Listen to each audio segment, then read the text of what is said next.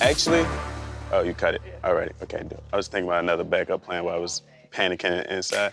You know, one thing about being on this show, your heart keeps racing fast. And in my mind, this is how I talk in my mind because I'm going like this. I'm trying to figure out exactly what I have to do. This camera's in your face, and you're trying to figure out exactly what it is that you want to do. I'm trying to get the fabric, and it's like, what am I going to do if I get the fabric and I get the wrong fabric? It's like, you're going to do purple, purple's nice. That's really nice. So that's how I talk to myself. You feel my pain?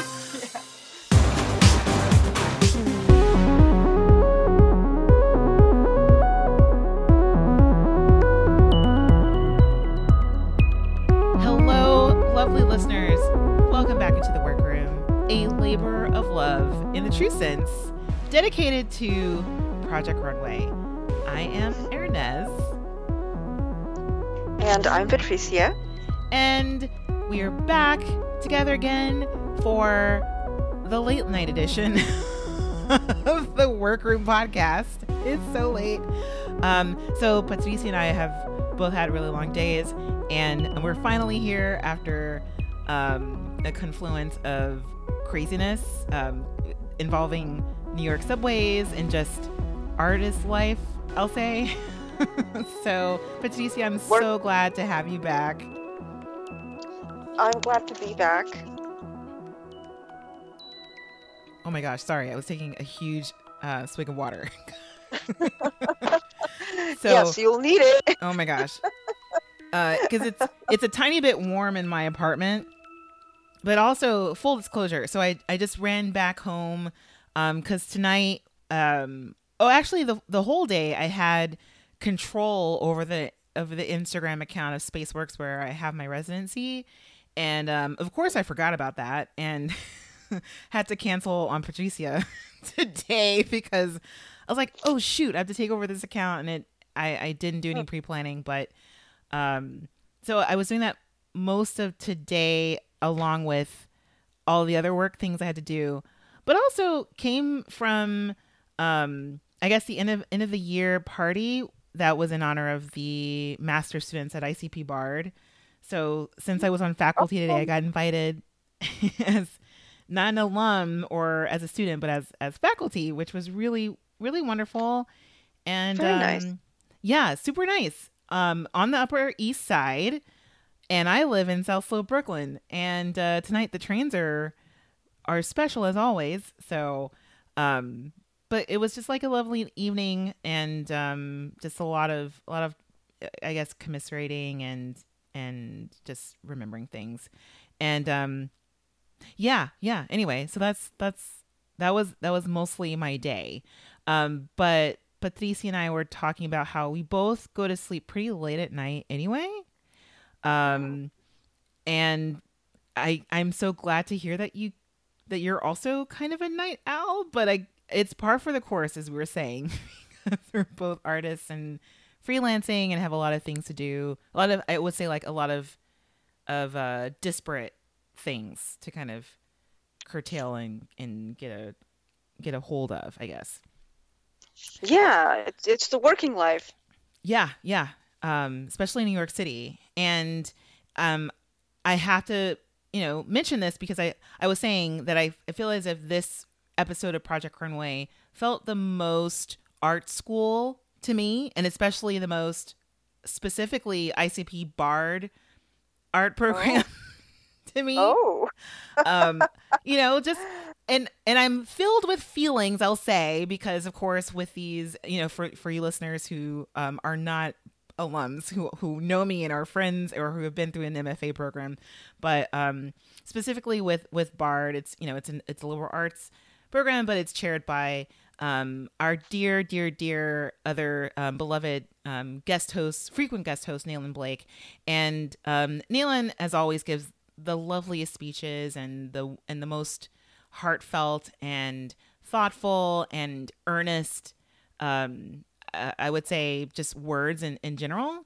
And and you know and i think a lot about our program and how we we think very deeply about what it is that we want need desire and care about. And since that's the title of this show um or, or of this episode i would say um i yeah i just had a, a lot of that's just been on my mind and especially as we kind of grapple with these um these these causes that the designers were um, interested in, um, be it like as trivial as it might have come across or as maybe misguided or even just misunderstood. But but we'll we'll get into it. Um um yeah i don't know. That's just my preamble to all of this. So, all right. So I want to get into this episode by covering the previously. So, of course, last week we was our Elton John episode, but you know we we welcomed back our previous designers. But um, I think it was just a good reminder of how close last week's top two were, and to remind everyone it was Bishme and Garo. And I think going into this episode, that's something that I definitely kept in mind um because mm-hmm. they definitely kind of converged last week and then this week they widely diverged you know um yeah. so yeah. but also because we open right on the tail end of last week's episode back in the waiting room venny is comforting tessa and mm. um people are crying it's just kind of intense um, we find out, or I would say I found out that Lela was Tessa's best friend. I did not notice that. Me neither. I, I thought she wanted it to be Bishme. I know. I, I guess maybe Bishme, you know, took himself out of the running when, you know, they had that little tiff two or three episodes ago.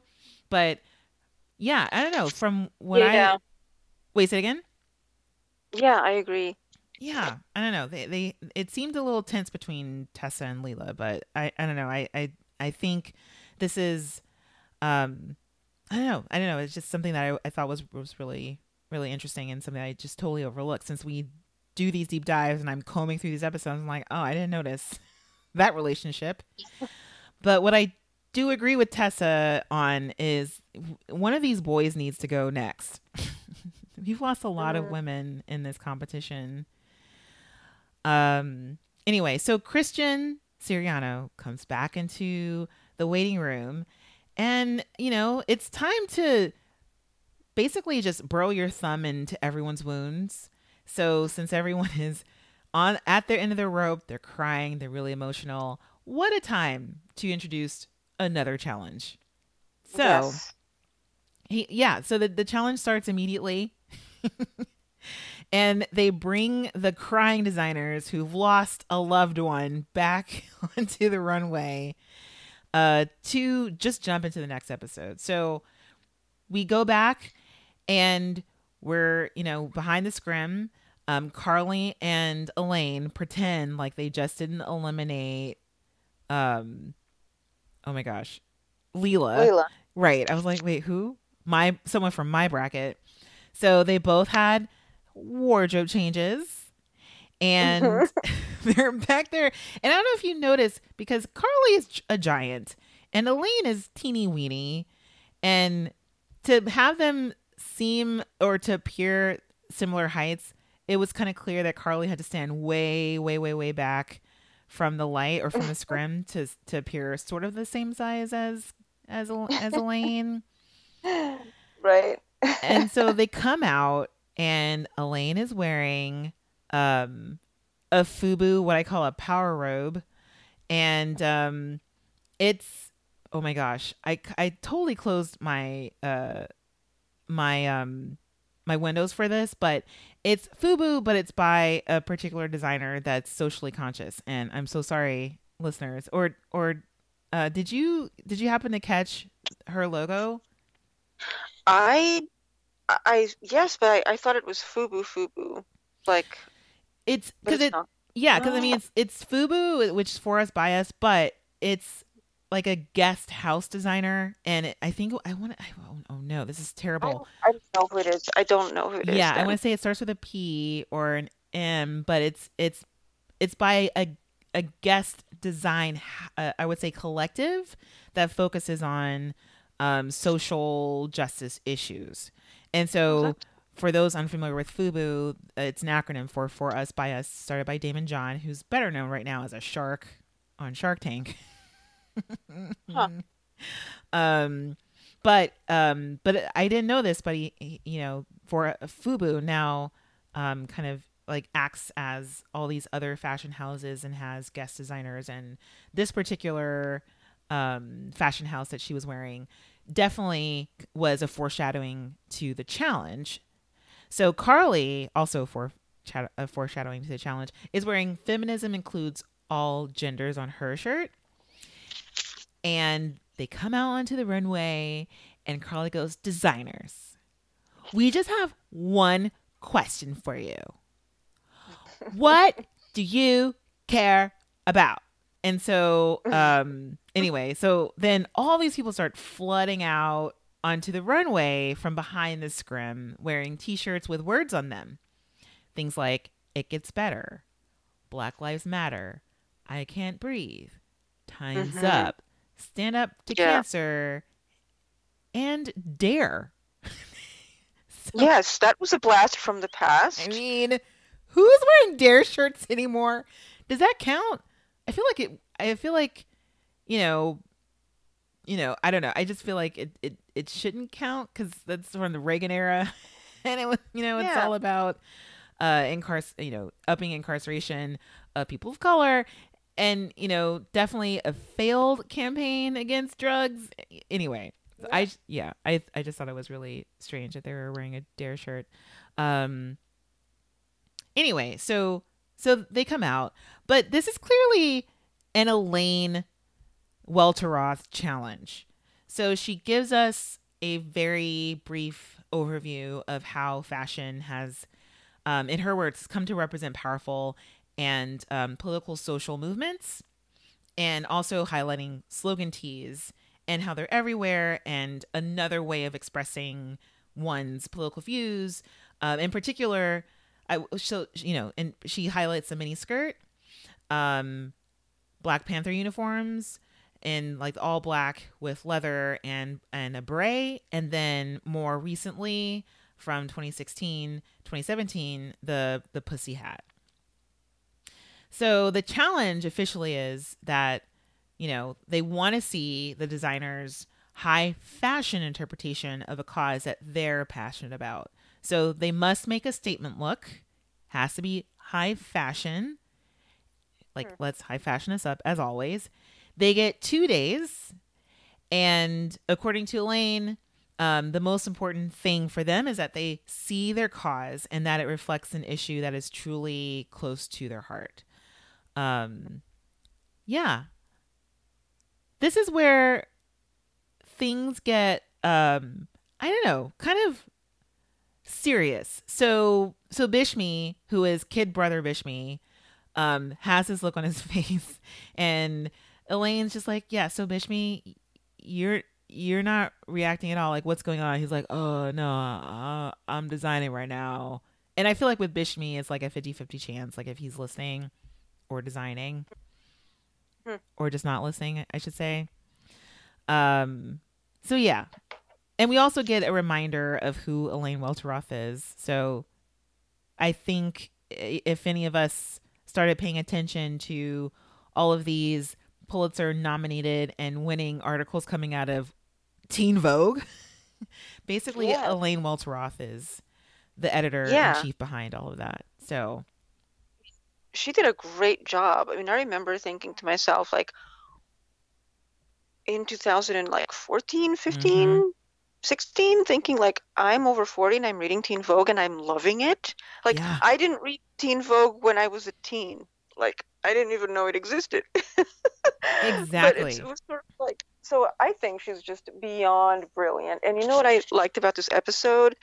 Throughout this episode, I'm like, "Oh, she's getting the hang of the show. She seemed so comfortable throughout this whole episode and I loved it." I loved it too yeah, no, I, I, I think she's amazing. And again, I'm just so glad that she's on the show. She's, I think, I think even yeah. from episode one, you know, she's added so much discourse to this and has pointed out so many things that I think only someone with her background as a journalist and um, a woman of color and as someone who has been through, you know, the black magazine world specifically can add to the show. And it's a twist that we had just you know, it's very, very, very welcomed, especially on an episode that's battling or tackling, um, you know, just your your your cause and things that you're you're passionate about. And i think it's something that like that someone with her editorial eye can really help guide the designers on. So and we we do get to see this in the workroom. So they don't get to go home. They don't get to sleep yet they've lost a loved one. They've had a full day of designing and you know runway and critique and they just got their new challenge but they must go back to the workroom and sketch. So elaine this is her time to go around and talk to them and kind of guide them through this initial part of the process of their their cause. So um even though i love i love elaine and i think this is great it kind of annoyed me because everyone is visibly sad mm. and kind of tired and i just i just felt i just felt their exhaustion Yeah. come through on this one Yeah, I don't know why because they went they go sketching right away. I, I, I thought, okay, so there was just an elimination, there was just a runway show, and now we have to like, I don't know. i know it felt kind of like a producery type move i shouldn't say producer. Mm. a producer Yeah. yeah kind of like you know let's get them when they're down they're down to you know the top seven so they're fatigued anyway but also emotionally strained so way to plan a you know a super emotional challenge and just kind of bog them down with a lot of work and a lot to think about so Right. A recipe for good TV. Oh yeah. Oh my gosh. All right. So let's get into the workroom and um I would say Auntie Elaine is going around asking everyone it's like, "Hey guys, here I am in my power robe going around." And the first person she gets to is Jamall. And you know, we open into the workroom and Jamall is talking to Venny and he says something that I that I wrote down where he says that for him everything he does comes from frustration and anger. And we get a little bit more into his background um you know when he's talking to Elaine because his ultimately his cause is going to be Black Lives Matter. And we hear a little bit about Jamall and uh, we see this this really cute picture of him with his dad and his two other brothers and um, it turns out that Jamall was taken in by his grandmother on his mother's side, and his his mom is white, so he was raised by the white side of his family, and his brother, his oldest brother, stayed behind, and um, we learned that he has gone to jail, he's been incarcerated, and so Jamall has sort of been tap or grappling with stereotypes around black male identity and violence and um and we kind of know that he's sort of been tackling this uh this kind of re reimagining urban wear through the puffer jacket and using the puffer jacket as some type of armor or as some other type of protection and and and barrier. So i think this is the first time where he really articulated it fully for all of us in real time and not like as a as a talking head because as he's saying this to Elaine, Elaine starts shimmying. Yes. yes. and I and I just I, I, love that. yeah, I I really I really love this moment cuz I was just like this is okay when you say that she's really getting into her groove and really comfortable. Um Mhm. I just imagine her during you know, staff meetings at Teen Vogue and and encouraging journalists to follow their bliss. And he was like, "We know I want to talk about this, blah blah." And you can, I, I feel like she she's the type of person who can't help when she's really excited, and so yeah, I just really I really love this type of encouragement um, to Jamall. So, but I also, I I feel like for this type of challenge, this really is Jamall's bag. Like he he has to do well on this. This is something that I think is r- Yeah. really in his wheelhouse.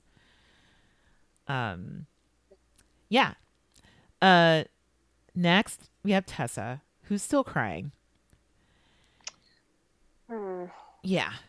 And doesn't like to get vulnerable. So this is a pretty tender time for Tessa. Um alliteration unintended there. And she's talking about I think she's talking about armor as well here, but her cause is women's rights and um, sexual abuse survivors. And her concept is to play around with this idea of a box and um, breaking in and out of these these boxes, but also kind of admits that she's been talking a lot about her parents and her upbringing, but not ac- not actually about herself or I would say more personal ideas or personal topics. So um again, like foreshadowing of of things to come here. Uh we also have Hester who okay, the only thing that I okay, her, Hester's Hester's cause is marriage equality. And one thing we learn about Hester is that she's in the works of building a youth center for LGBTQ. Um, I would, I would, I, I, yeah, well, yeah, the youths, I, you know, LGBTQ teens, youths, whatever, the youngins, but specifically mm-hmm. in Santa Fe. And um, again, more cuteness from her and her wife, Honey Tea. Whatever, it's fine.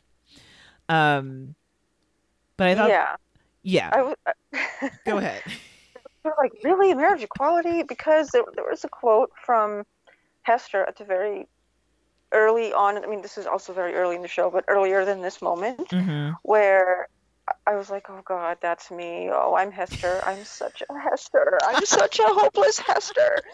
Because when, and you know, I think I even remember, on, you know, grad program conversations with Nayland about this very thing, where Hester identifies this okay, what do I care about? And Hester says something like, there's a lot of things I want to vocalize my beliefs on. And, and Hester rattles off a list of like immigrant rights, LGBT this, um, Black Lives Matter. She, she lists a whole list of things.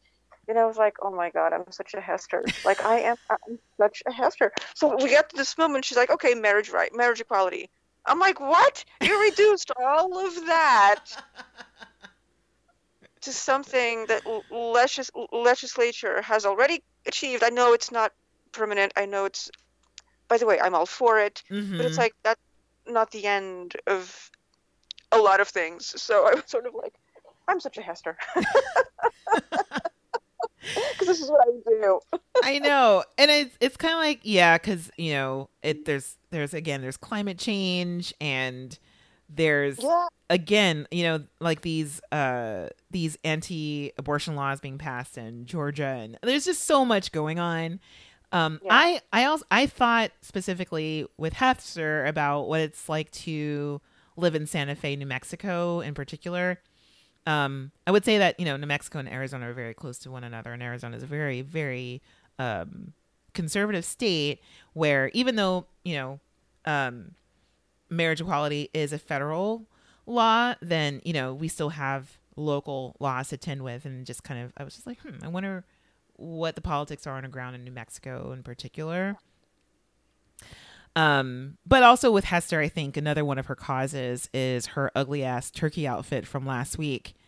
And to Elaine's face, it goes, um, I'm sorry. I, you know, the thing is, I want to just say, I'll just point out that that jacket was exquisitely made. And Elaine's like, uh, bye. Bye, girl. I was like, how dare you, yes. Hester? Focus on marriage equality, not your turkey yes. jacket. I know. I was like, oh thing. no, what are you doing? What are you doing? It's exquisitely yeah. made. Leave it alone. Um, it wasn't. I think even. I think she's way better than that. Oh yeah. Oh yeah. She knows it. Come on. Um, I mean, you know, talking about causes and you know defending oneself and you know just really really important things. We have Garo whose cause is saving the bees. And according to Garo, like this all may sound trivial, but it really is about saving humanity. humanity. Wait, no, Patricia, because people don't realize if the if they're wiped out, we're wiped out. Yes. Okay. I mean, he's, he's right. He's right. His plan B is on point. But it's like, I don't know. Anyway, I mean, he's very curious about it. Yeah. And so, um, thank you, listeners, for bringing this up on Facebook. So, okay, this is the thing. Okay, we'll go through everyone's cause or whatever. Mhm. The thing that really, oh, Garo, the best of intentions, but I feel like if you want to talk about bees, then it shouldn't come out of Garo's mouth because Garo has a way of Garoing it. I'm going to make it a verb.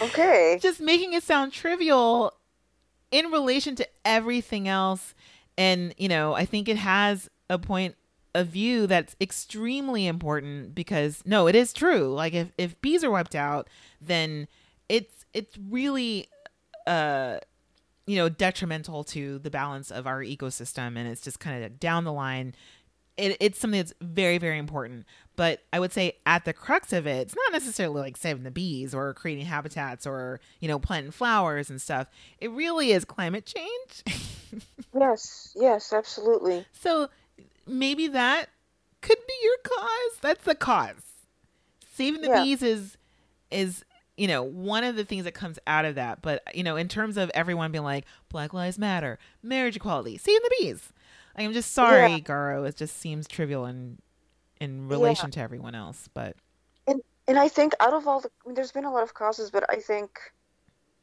you know, climate change uh, has actually, there's a significant precedent. I could, okay, I, I, don't want to make a generalization, but in my, from what I've been exposed to, hmm uh, there's a significant precedent for using climate change in fashion. Um, Vogue Italia's Franca Sozzani in like 2008 or 2009 had this very controversial spread about an oil spill.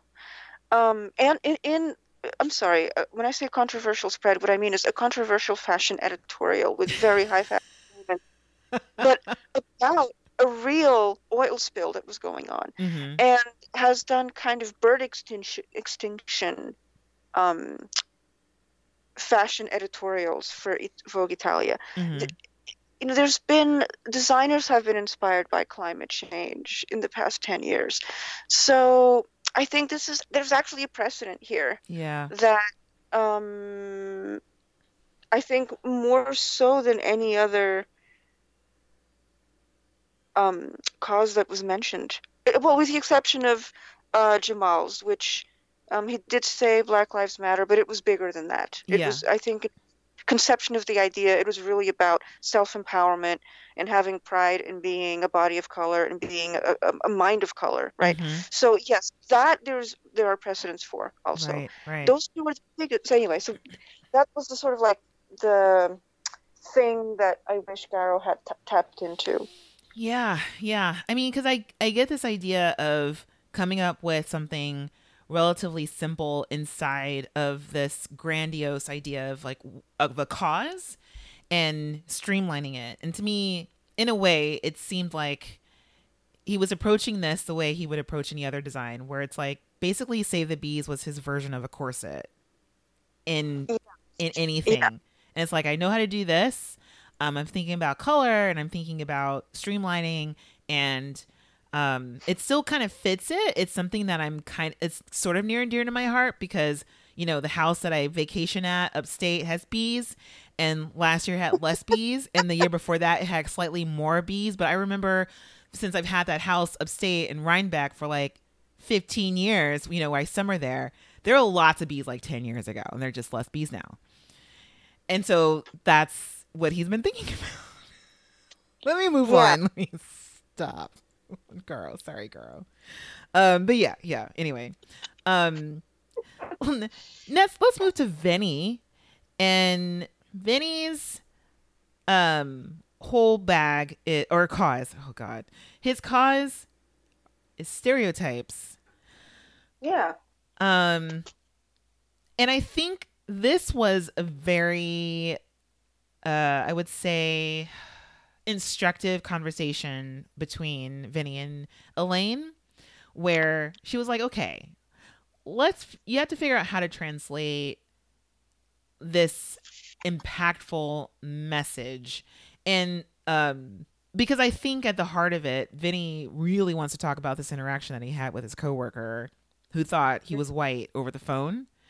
And again, just like this I have like this idea of stereotypes, I think at the core for Venny, it is uh at, at the core about racism and this personal daily um I would say confrontation with it and especially on such a personal level um and not necessarily not necessarily stereotypes um but racism.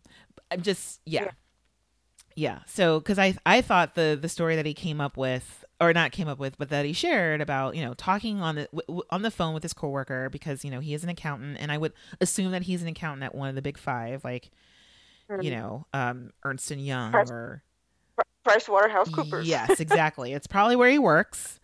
And you know it's a huge conglomerate multinational thing and probably spoke to someone who lives in you know he's in dallas and this person's in new york never met but they had a whole meeting and the person's like oh my god you're black you sounded white on the phone yeah. so just like and i because i okay so again um spent spent the the evening with bard students and spoke to Nayland and i told Nayland about this this incident that i had going in for an interview for a job where um, I applied for the job on the Urban League in Philadelphia. And so, if you guys don't know about Urban League, it's it's it's a black nonprofit organization. It's black run. Applied for the job, and got called in for an interview, and then you know spoke to the person who was who was going to ultimately hire me or not hire me. And I went to the interview, sat in the waiting room and this woman comes out and she's like, Oh, are you Ernest? She's like, Yes, yes, I'm here for the whatever time. She goes, Okay, great. She goes back in and then I wait like 10 more minutes and then she comes back. I was like, Oh, we're ready for you. So I go in and I meet the, you know, potential boss. And he was like, Yeah, so I sent my secretary out there to take a look at you because I wasn't sure if you were black or white over the phone because you speak so properly. And I was like, oh, okay, great. Way to say this to my face. Mm. Um, but you know, but it's also this idea of thinking of like the like idea of perception and how our perception is through, you know, their their perception of me was was very much kind of you know, if you sound a certain way, then I'm going to ascribe to you a certain race automatically rather than just, you know, I, I, I will also context clues Urban League. like, I don't think there are many white prospects or non-black prospects trying to apply for things at the Urban League in Philadelphia. But mm. okay. Anyway, so that's a long story short about my relation to Venny's story and how um, I would have wished it would have been about racism rather than stereotypes. But yeah, anyway. But I thought it kind of was in a way, and I mean, to me, the way that I read it also was that y- you can't I mean, he was referencing a design that used a hoodie, mm-hmm. and I mm-hmm. don't, I don't think you can, you can. I can't think about a hoodie without it being. I mean, people. Like I think immediately of so many. Oh, what what was? Oh my goodness! Now I can't think of the name. Um, the young boy that was killed by Zimmer. Oh yeah, Trayvon Trayvon Martin. Uh, Trayvon Martin, thank you. Yeah. So I think that was entirely about racism. So I think that mm-hmm. Venny was referencing it but not saying it. And yeah. that made me wonder why is someone not comfortable saying that on the show? They should be able to be comfortable saying that on the show and in this challenge. Yeah, yeah. So, yeah, I totally agree. You know. Totally agree with that. Um and next we have Sebastian. Um and and his cause is we are all one color, but I think he means we're all human, essentially. That's what it seemed to translate. Not necessarily we're all one color because we're clearly not. I mean, you can look around the room. Right. But I think he meant human, like we're all the same species, and yes. his whole thing was was equality and like just just um equality, and yeah, and also talked about his experiences with racism in the United States um, going in for a job and the mm-hmm. owner just blatantly telling him that it's like we don't hire Latin people, so you know get at my establishment and blah blah. My goodness, yeah. Yeah, yeah. um, yeah, we live in the United States. so that is something that happens quite a bit. And you know, I I really enjoyed Elaine's interaction with Sebastian here where um she really affirms him and pumps him up to um to be to be you know bold and also kind of put I guess a stamp on um you know how to think about this this challenge where it's like you are making an impact you're you're in a very visible position you're on this nationally broadcast show talking about your experience as um, someone who is an immigrant and who is Latin, uh, Latinx, who is gay and creative and and making their way. And Sebastian, you know, because it's everyone's lost their loved one. Sebastian starts crying, and uh, and he's like, "Oh no, no, no! You're gonna make me cry." He's like, "No, no, no! Maybe you need to cry." it's okay to be vulnerable. And I feel like that's so key to this challenge, like getting personal and thinking about your own story and digging into that. Like, what is, again, what do you care about? What is important to you? So, yeah, I really like Elaine a lot. I know, me too. I like her energy and just how sort of, um,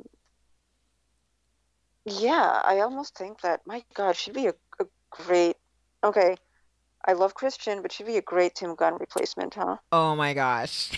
she would make everyone cry. So instead of like Christian being like, hey, hey, hey, why are you buying so much tulle? That's so much blue. Listen, that him. Oh my god, are you gonna fix that? It, it would just be like these heartfelt. I feel like they would they would make enormously amazing work, but then yeah. they would um it would it would it would be a different type of show. Definitely a show that I would watch because yes, I love her process and how she works or you know kind of guides them through. But oh my gosh, I would love that. Yeah, this is not really a Bravo show. This is an Oprah show. This is Super Style Sunday. I would love that.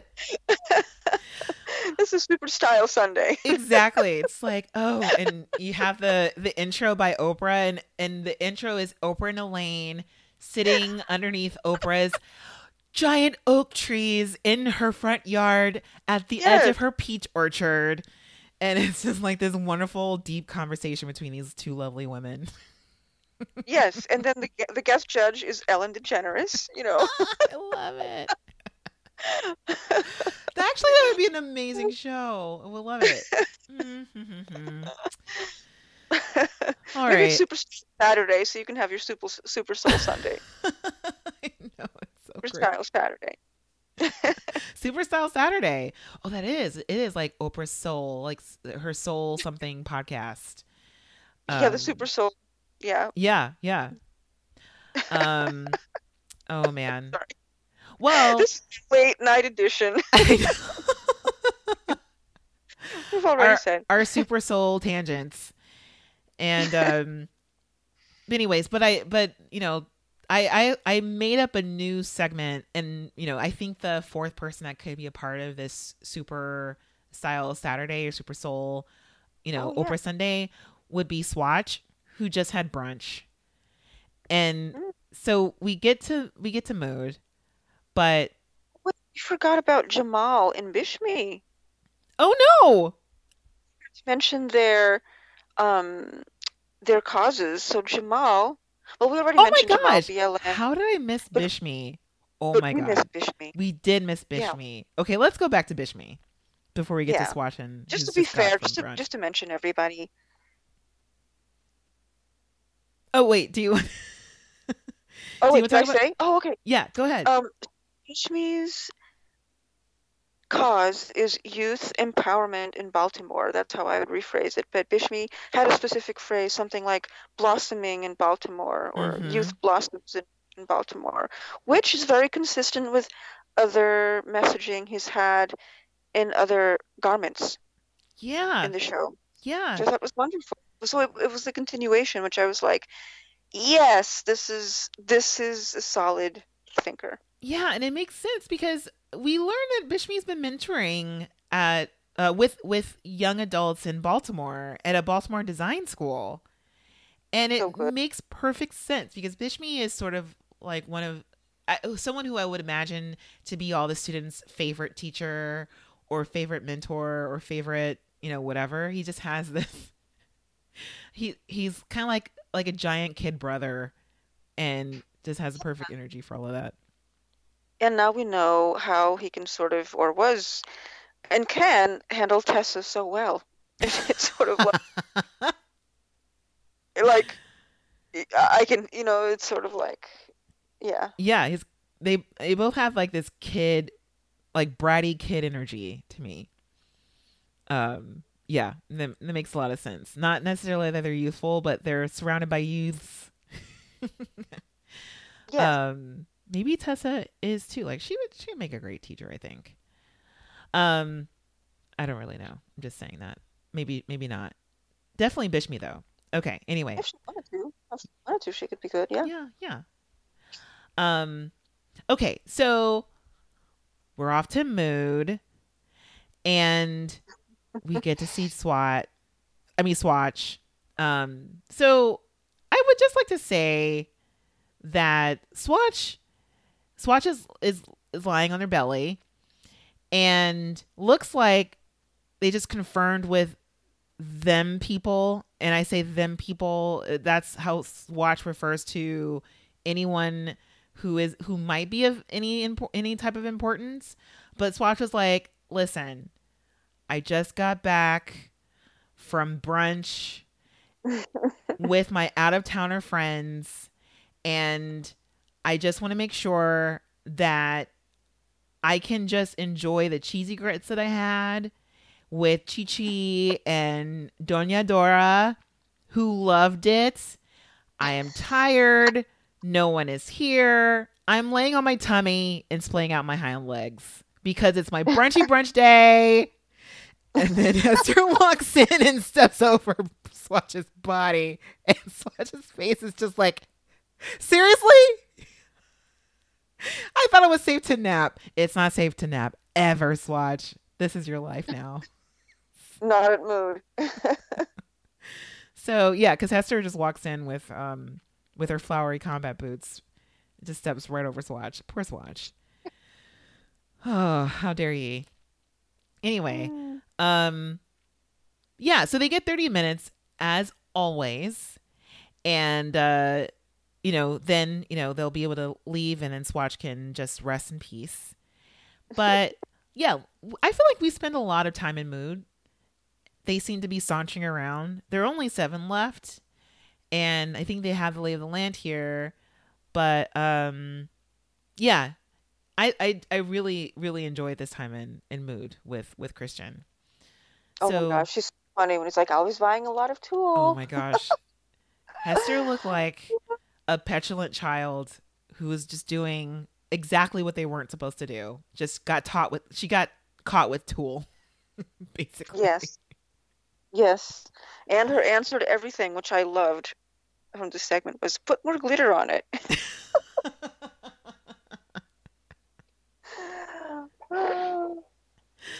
I mean, we have um I mean, we have Bishme who uh I guess just basically took the inside of his brain and squished them into words and then threw up on the mood employee who was cutting his fabric because he just had this like brain fart brain fart and just embodied uh, what I think is just a great performance piece about stress.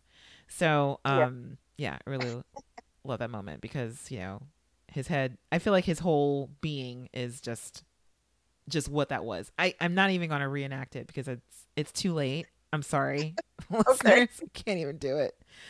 Um, but yeah, but we also have Garo, who I think is at the end of his corset journey. But does he know that yet? Absolutely Mm. not. and so he goes, is like, yeah, um, cut person. I want yellow and black, but mostly black. And the guy cutting is like, uh, okay. He's like, yes. And so in in, in Garo's talking head, he's like, yeah, so I know that yellow and black are very obvious colors, but what I'm gonna do to it is on the bottom is I'm gonna put a flounce. I'm gonna have like a flounce at the bottom of this dress that's gonna be yellow and black, mostly black, and so it's just like I've been trying not to laugh too much, but it's just like He's like, yeah, he's carrying around this chartreuse piece of fabric. It's a very Mm. light chartreuse. He's like, this is yellow. I think that the fluorescent lights are making it more neon than it really is. And it's like, no, that shit's chartreuse. It's not yellow. Not quite yellow. Uh, Yeah. But whatever. That's fine. Um and then we have Bishme who catches a spirit when he realizes he's super close to his budget at the end. Do you know what that is? Mm. Does does that make sense to you? He does like he does basically a holy dance, but it's probably the Baltimore version of a holy dance where he just like catches a spirit when they're like, You are six dollars and thirty cents below budget and he just kind of "Oh, Yes, thank you. Yes. Oh, I did. Yeah, I remember that. I thought it was just a dance. it looked like it looked like a like a holy dance. Something that I think maybe Venny has done once in his life because Venny's Baptist. Baptist people do that. Hey, I Sometimes. did not know that. Yeah, I don't know. Um, it's like this. Uh, it's like the charismatic sect of of the church. Um, anyway, so anything else before we head to the workroom? Mm, no, no. But I thought it was interesting because it was here that Sebastian gets the idea. Oh, I'm going to work with skin tones. Oh, that's right. Yeah. What did you think about that? Because he was like, I'm not feeling these colors. And I was like, maybe that's just because you don't want to work in beiges and browns? Cause it was just Yeah. weird. It's like, he's like, I don't like these colors. It's like, but you're working in skin tones. It's like you're making a taupe rainbow.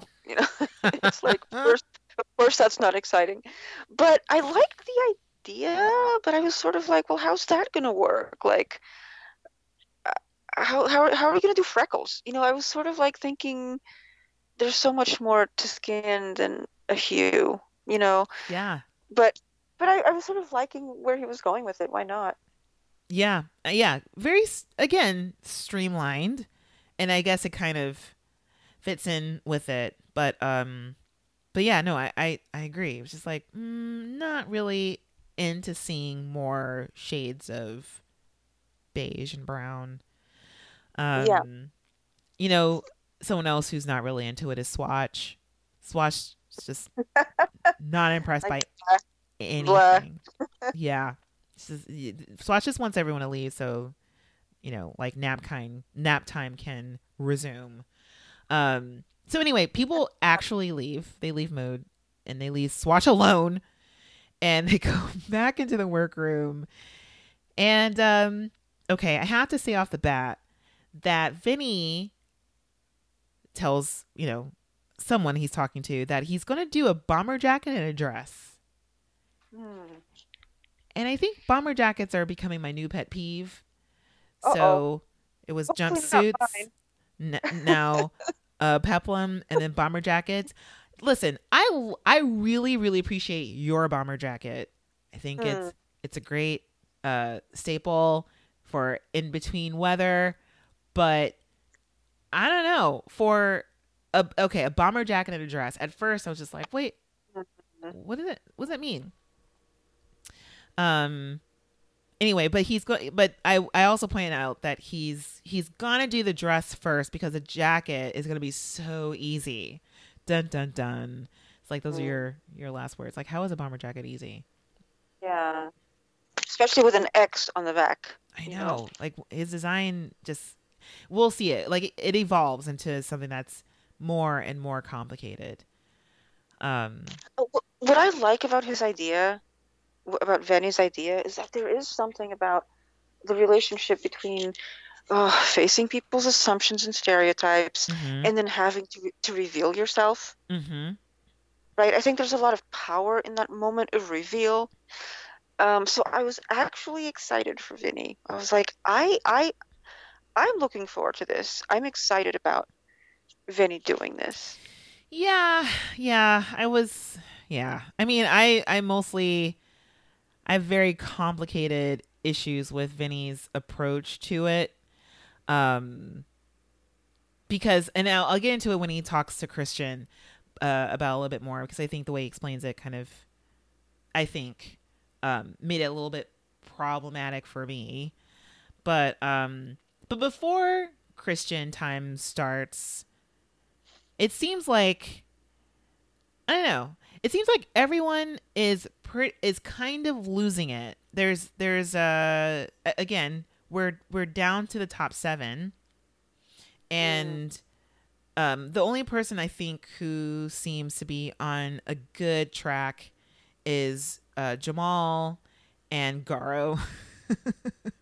Yeah. um who admits he's like, you know, I get it. Saving the bees is, you know, it just kind of feels a little trivial. I get it, guys, but he doesn't care. He doesn't fucking care. The bees are not at his vacation home anymore. And so he really cares about this. Um anyway, so let's see. Um It's really important. It's, really, really- important. really important. I want to point out there's a moment with Hester where she's sewing through her tulle and she's sewing, sewing, sewing, and she's just really, really concentrating. And then she realizes that she hasn't sewn anything. I don't know if you can relate to that feeling. Um, because, you know, if you're out there and you, you know, you, you guys, you know, if you're a listener and you know how to sew, um, there's a moment when your, your bobbin runs out of thread. Have you ever Oh. experienced this? Um, you know, I, I- can't say I've ever gone down a tulle rabbit hole. So, uh, on one way, no, but yes, I have had a, a bobbin run out of thread. Absolutely. Yeah, and you're you know you're trying to get your line straight, and it's just kind of you just you're so focused on one thing, and then you just take your eye off the the ball, off the needle specifically, and it's like ah, I didn't sew anything. But it just it just kind of seems like everyone's losing it. Even Bishme, who's making up more songs.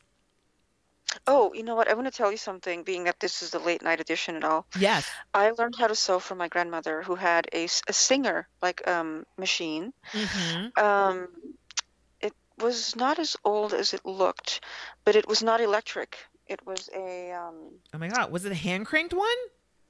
not hand. It was your foot. Like you had like Oh. a foot, a little foot um, swing that cranked it. hmm Um, and we still have it, and it still works. Oh my gosh. Just so you know. I love those because then you can be so precise with the needle. I love having that kind of control over how fast the needle goes because it's just it's you know, it's kind of like driving a car whenever you're, you know, you change or if you come to and and you haven't sewn in a while, just how sensitive that pedal is. It just it's it's such an yeah, art. Yeah. Jeez. Yeah. Um, we hear a story from Jamall about, I think his earliest memory of of I would say just just being affronted um, with racism, and again, so he's making the uh, he's playing around with the idea of a of a puffer jacket and um and talking about uh, Black Lives Matter, specifically Black masculinity, and um, this idea of this this expression of um, of empowerment. And so he talks about how he grew up with um, his his grandmother, who's white, and how he was in sixth grade, walking down the street and um, w- walking towards a white woman and realized that she crossed the street because she was scared to walk past him, and he was only he was in the sixth grade, which that puts him at maybe 11 or 12 years old. Um uh, which again is is not that young to experience racism in the United States of America unfortunately. I think I was like 4 or 5 with my first encounter with racism here. And um what I really enjoyed about you know this segment here he's uh, you know he's talking to I think Venny or Bishme he's just like he's creating a what if like what if young black children didn't have to experience racism? What if there were no racism? Or you know things like that. Just this imagination of um of a of a better world. Yeah. I like that a lot. yeah. This is Jamall's wheelhouse. Anyway. Um yeah. All right. So ready for Christian time? Yes. Okay, so Christian rolls on in and he first speaks with Bishme, who is losing his mind, but he's sewing at the same time. All right. Um, that's the song that Bishme made up. I really think it's great. So, again, Bishme is volunteering with children in Baltimore, and Christian, I think for the first time, rightfully so, calls something old lady. He's like, so you're making this very sophisticated, mature outfit, but it's supposed to embody the youths that you hang out with. How does that make sense? And so, I mean, he's got a. Yeah. no, go ahead. he's got a point. oh yeah, this is. I feel like the first time where it really was not offensive to older older people. Yes. Um i was like yeah yeah no this is again like the con like Bishme's cause his concept is like it makes a lot of sense. It's very wonderful. I want to know what purple has to do with baltimore. I, I wonder if that's their city color? Oh, is is it a is is it a I don't know some kind of sports color? I have no idea. Oh, oh maybe it could be. Oh my gosh. Oh no. The ravens. What's the, that? the football team they're Oh, the they're purple I'm like, what's that? Okay. the Baltimore Ravens. Uh. Maybe that has something to do with it because I was just like, hmm, purple. Why? Why purple? Because purple is. It's a very. It's a very sophisticated color. Um, it's not particularly youthful. I would say the shade that he got was very formal. and it is kind of an I mean, I don't want to say old lady, but it's definitely not a youth color. Like, Yeah. It's a more serious color. Yeah, yeah. It's not the youth version of purple. Yeah. Um, we get to Venny, and again, he repeats his cause to Christian as being stereotypes, and um, yeah, yeah. Uh, I don't know. So, okay, I have so many thoughts on this, but I don't, I don't know if we have sort of time because Yes, okay, we do. We do. Okay, so all right, we this is where it gets kind of more fleshed out what he's trying to do, which is making a not just a bomber jacket, but a bomber jacket with a hoodie where his idea is to have this woman his his model walking down the runway kind of embodying this idea of someone wearing a hood where you would look at them and maybe perceive them as being dangerous or threatening or poor or unsophisticated. And then they take off this hoodie and it's like, oh my God, she's wearing this elegant dress underneath. And so for me, I was like, okay, Venny, I I question your perspective because to me, and I and I know you know we mentioned Trayvon Martin because you know when Trayvon Martin was murdered, there was a national conversation revolved around hoodies and putting the blame on his clothing, his behavior, things that had everything to do with him rather than on his actual killer, rather than on like on on Zimmerman and and Zimmerman's racism towards Trayvon Martin as not necessarily an individual, but as a person he perceived as threatening, maybe because of this, because you know the you know maybe because of this hoodie, not necessarily because of the hoodie. But I just think it's just because you know he's black, and so for me, it's this weird, um, kind of racialized gaze of this piece of clothing, and I think again, I think sort of like, you know, marriage equality, like we've had this conversation already about the hoodie. And I think we've had a very sophisticated and nuanced conversation about that, where it's kind of like, you know, we, you know, it's been on, it's been in sports, it's been in Hollywood, it's it's been on Twitter. That it's not that you know, I don't know. I just would have liked for Venny to approach this from a deeper perspective and a more personal perspective, rather than taking something that is so, in a way, stereotypically seen as being um like a like a like a threatening racialized piece of clothing Yeah. um and so i think in a in, in a weird way i don't know if this is ironic like his idea his approach to stereotypes is very stereotypical in a Yeah. way um yeah yeah it just to me it's it's it's affirming an assumed perception of what's threatening and what's safe. And I, I just, I don't know. Yeah. Not for it. Not, I'm not into it at all. So I, I was, at this point, I was like, you know, Christian's not going to be like, hey, Venny, maybe you can think a little bit more creatively about this idea of revealing and, and I don't know. It's just maybe it just wasn't worth the time. But yeah. Anyway, that's just my rant about Venny's uh, stereotypical stereotype.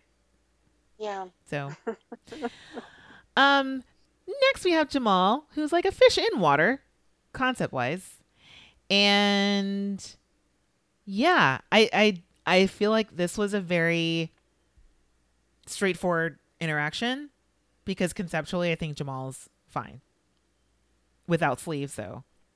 Yes. So we should expect that from him.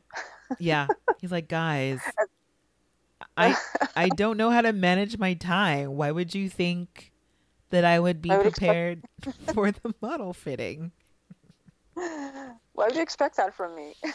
yeah, like I would love to hear Candy's perspective on that. It's like I just, you know, I would rather just like sit in the corner with a glass of extra pink rosé and just leave all of this until the last minute because I'm candy slash Jamall. Yeah. Anyway. And, and by the way, I can't believe you actually considered not saying what you shared about Bishme's design. Or you mean Venny's design? Vin, Vin, Venny's, excuse me. Yes, Venny's. I can't believe you considered not saying that. That's what makes this podcast great. Aw, thanks, Patricia. Okay. No, sometimes I just get so bogged down in my head that I'm just like, does anyone care to sit through me having to flesh this out? so I, I think it's it's good to do. So thank you for doing it. Thank you. Thank you for encouraging me to do so. Um, okay, yeah. So talking about like fleshing things out and um, actually talking about things that they're still grappling with, we have Tessa, who's talking, whose cause is um, sexual abuse and women's rights, and she's making a black dress, trying to be more conceptual, and uh, very very aware of her self being on the bottom, and maybe that's why she was also cr- maybe that's particularly why she was crying less um, about this previous challenge because it was her first time as one of the lowest scores. Um, so she's she's really freaking out about that. But what what did you think about this one in particular? Oh, I you know I I, I was sort of not understanding it. Hmm. Um, I was worried for her you know. Mm-hmm. Um, I didn't really understand it to be honest. I was sort of like, "What are you going on about?" Like, mm-hmm. and again, same thing. So part of the design, it works as a cover. So I was sort of like, "Why are you covering the body?" And, and mm-hmm. Christian said the same thing. Um, so I sort of thought that was problematic because, again, all these national conversations that we have about um, I, am just going to say violations against women, viol- violence against women, and in particular physical and sexual violence mm-hmm. um, against women. I thought uh, the blame is always shifted again to what the woman is wearing right mm-hmm. that was the invitation that the skirt was too short it means she wants this so i thought well why why like what's the relationship between that as a fact and this covering of the body. Like, how is that empowering, right? Hmm. So, anyway, but I did not foresee the other problems that I saw with this garment, which I will get into later once more of the process is revealed. Yeah, mm-hmm. yeah, yeah. No, I have, I have a lot more to say about that closer to the runway. Yeah. Um, I would like to say that while in between these these crits with uh, these designers, we keep getting cuts to Hester working very neurotically with her tool. um, we don't get a one-on-one with Christian and Hester for this, and so I think that's why they're just kind of cutting it in, and I think it's hilarious. Just wanted to say that. Um, because we next from Tessa we go to Garo, um, and yeah, so so so here we are, um, talking about um the possible extinction of bees and we get to see Garo's beautiful garden up in Rhinebeck um, or somewhere else on the Hudson. And, you know, it's just like, yeah, you know, just like going up there and seeing some bees and I'm seeing less of them. And so this is what the cause is about. And he is going on and on and on about his like lines and not trying to be so obvious, but still using the colors. And I, I I think that using yellow and black was very cliche, but in terms of huh? At best. Yeah. Yeah, yeah. Because I'm just like, oh man, would it would have been interesting if you maybe had referenced like a different kind of bee because for instance, okay, so I've seen these gorgeous bees down in Costa Rica that I mean, you know, to go back to my really uh my my bio days.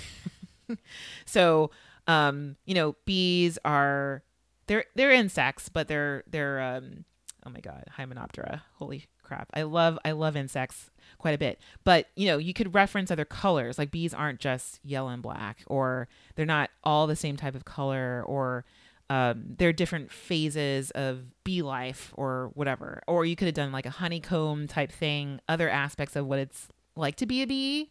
You could have done something that references flowers, but he chose to do this and uh, and again to streamline into his corset. And Christian just woke up to the corsetry being redundant. it's like, why now, Christian? Like, Yeah. for the past like 10 years, you guys have been encouraging Garo and his corsetry, and all of a sudden, just like, mm, it feels period. And I'm like, I feel like it's been feeling period. Yes, the whole time. Yeah. I don't know. This just kind of felt a little unfair. but Yes. only now, now you tell him. I know. It's late. You guys are late. So, um, and then okay, and then let's move on to Sebastian, who's working on equality, and um, I don't know. Christian's critique mostly was it just didn't have enough shades of color there. Yeah. Which Yeah. I agree. Yeah, same, same. Um, yeah, not much, not much there. I we basically uh, have gone through mostly everyone except for Hester, I think. And Christian has some news, and so he calls all the designers into the main workroom. You know, stop sewing, leave the brothers' workroom, and then all the designers are just like, "Oh my god, W2 WTF." Please don't give us any more twists. I don't think we can do this. And so um, we have little brother Bishme, whose central nervous system I think is on like a thousand. So he's just he's speed walking and kind of twitching at the same time, and passes by Hester on her sewing machine, who has not had a crit, and she's like, "Bishme, walk slower, so I don't have to go in and like just just walk slow." And so then kid brother Bishme goes from a thousand to like negative eighty and just moves really slow, like he's swimming through quicksand.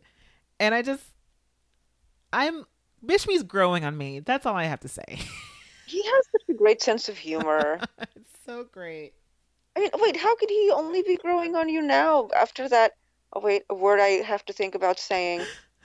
Either Araya or Area. After that Staten Island song. I know. It's just that he he he talks like uh uh you know, I mean, uh you know, cuz I I uh uh there's something about Bishme where I'm just like, "Come on. Just like just get on with it." And he's here, he's not here. He has this very twitchy quality, but I think if I think about him as like my kid brother or my little cousin Bishme, then it helps. Okay, my little cousin from Bmore. yes. Um. So anyway, so they gather around Christian and they're all freaking out because they're just like, "Oh my God, what's happening? What are you gonna do to us? Please, please, don't torture us anymore. We're sad. We're still sad. We miss Lela." And so Bishme goes, "Are we going on vacation to Mexico?" And so funny. I know it's just like Christian's like, "No, you guys are filming this show. What do you think this is? You're gonna make another look." And I'm like, "Oh my god." For yourselves. There's like, oh my god, it's like just t-shirts. They go, okay, oh my god. Oh thank God. Just a t-shirt. And then Bishme's like, so we're not going to vacay, we're not taking a break down south. Like, really? We don't have to get on a plane, no tickets, nothing. so he's genuinely disappointed. Yeah. Yeah.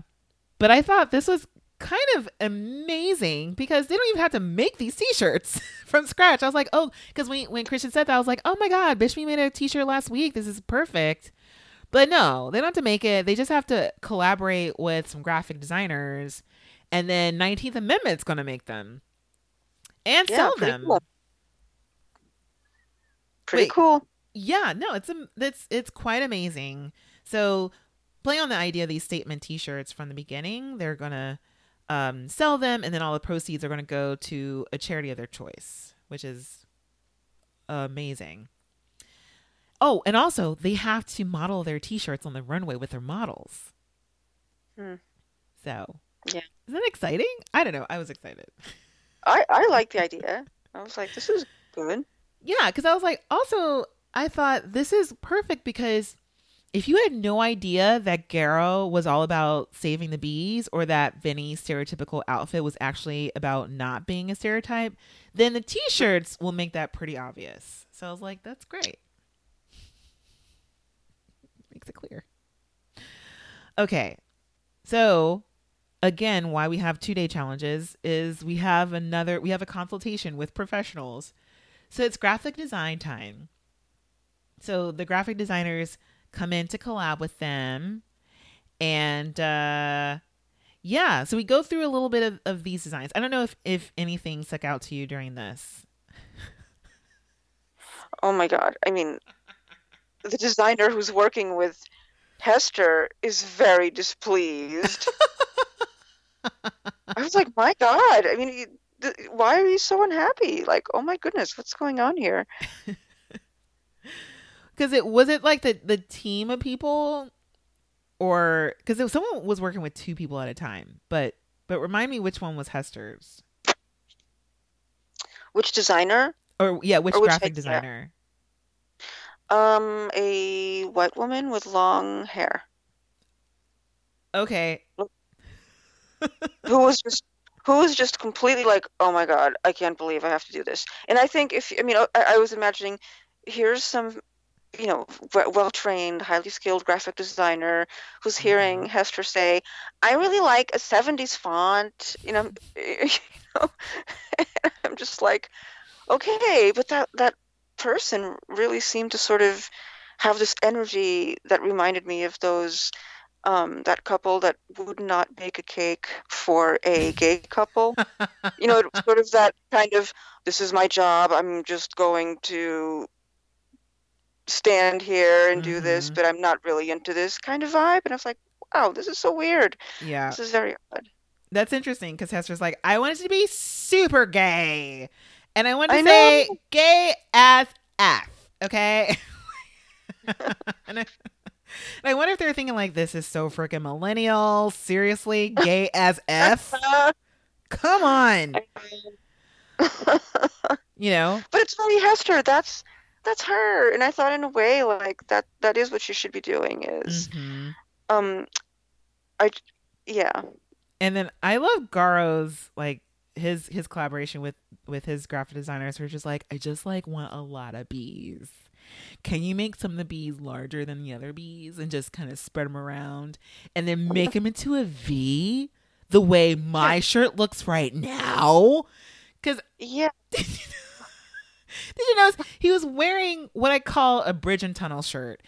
Like these shirts that dudes from New Jersey or Philly or Long Island wear. and they're super super buff, but they have no idea how ugly they are. And they're just like there's a V down their chest, and he's like, I want it with you know, like this, and he's I'm he, I'm making a brand new shape that's never been done before, and the guy's like, you mean like the shirt that you're wearing right now that I can see? Thanks. Yeah. Which ends up looking like the Batman symbol. yes. but with bees, But- not with bats. bees. Because we're not saving bats, Patricia. We're Which, saving. by the way, is also a worthy cause and a very needed cause with all the wind turbines. I don't know if anybody knows this photographer named Merlin Tuttle, bat conservation photographer for like decades. Mhm. Amazing stuff. Okay, I'll shut up about bats now. yeah, I mean, we don't want to talk about guano and how important that is. You know, seriously, the ecosystem is so important. Climate change. And then we have we have Venny, who's um sorry. So his t-shirt is a, again about stereotypes and it says on the front, I have a name. 'Cause it's like to me it sounded like something that you'd hear like a retort um that you would say back to like street harassment like if you're getting harassed on the street in new york city and it's like yo baby yo sweet it's like i have a name and you can just wear venny's shirt and just turn around and be like look at me and then the street harasser would be like oh you know sorry sorry sweetie sorry baby what's your name and then you know you start the conversation from there But then that's all you hear. What's your name? What's your name, sweetie? What's your name, cutie? What's your name, baby? Right? sugar bye like- it, it kind of like transfers the conversation. It doesn't really stop it.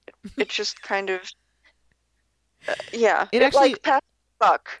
wait say it again It passes the buck. It doesn't really stop the stereotype. You know? Right.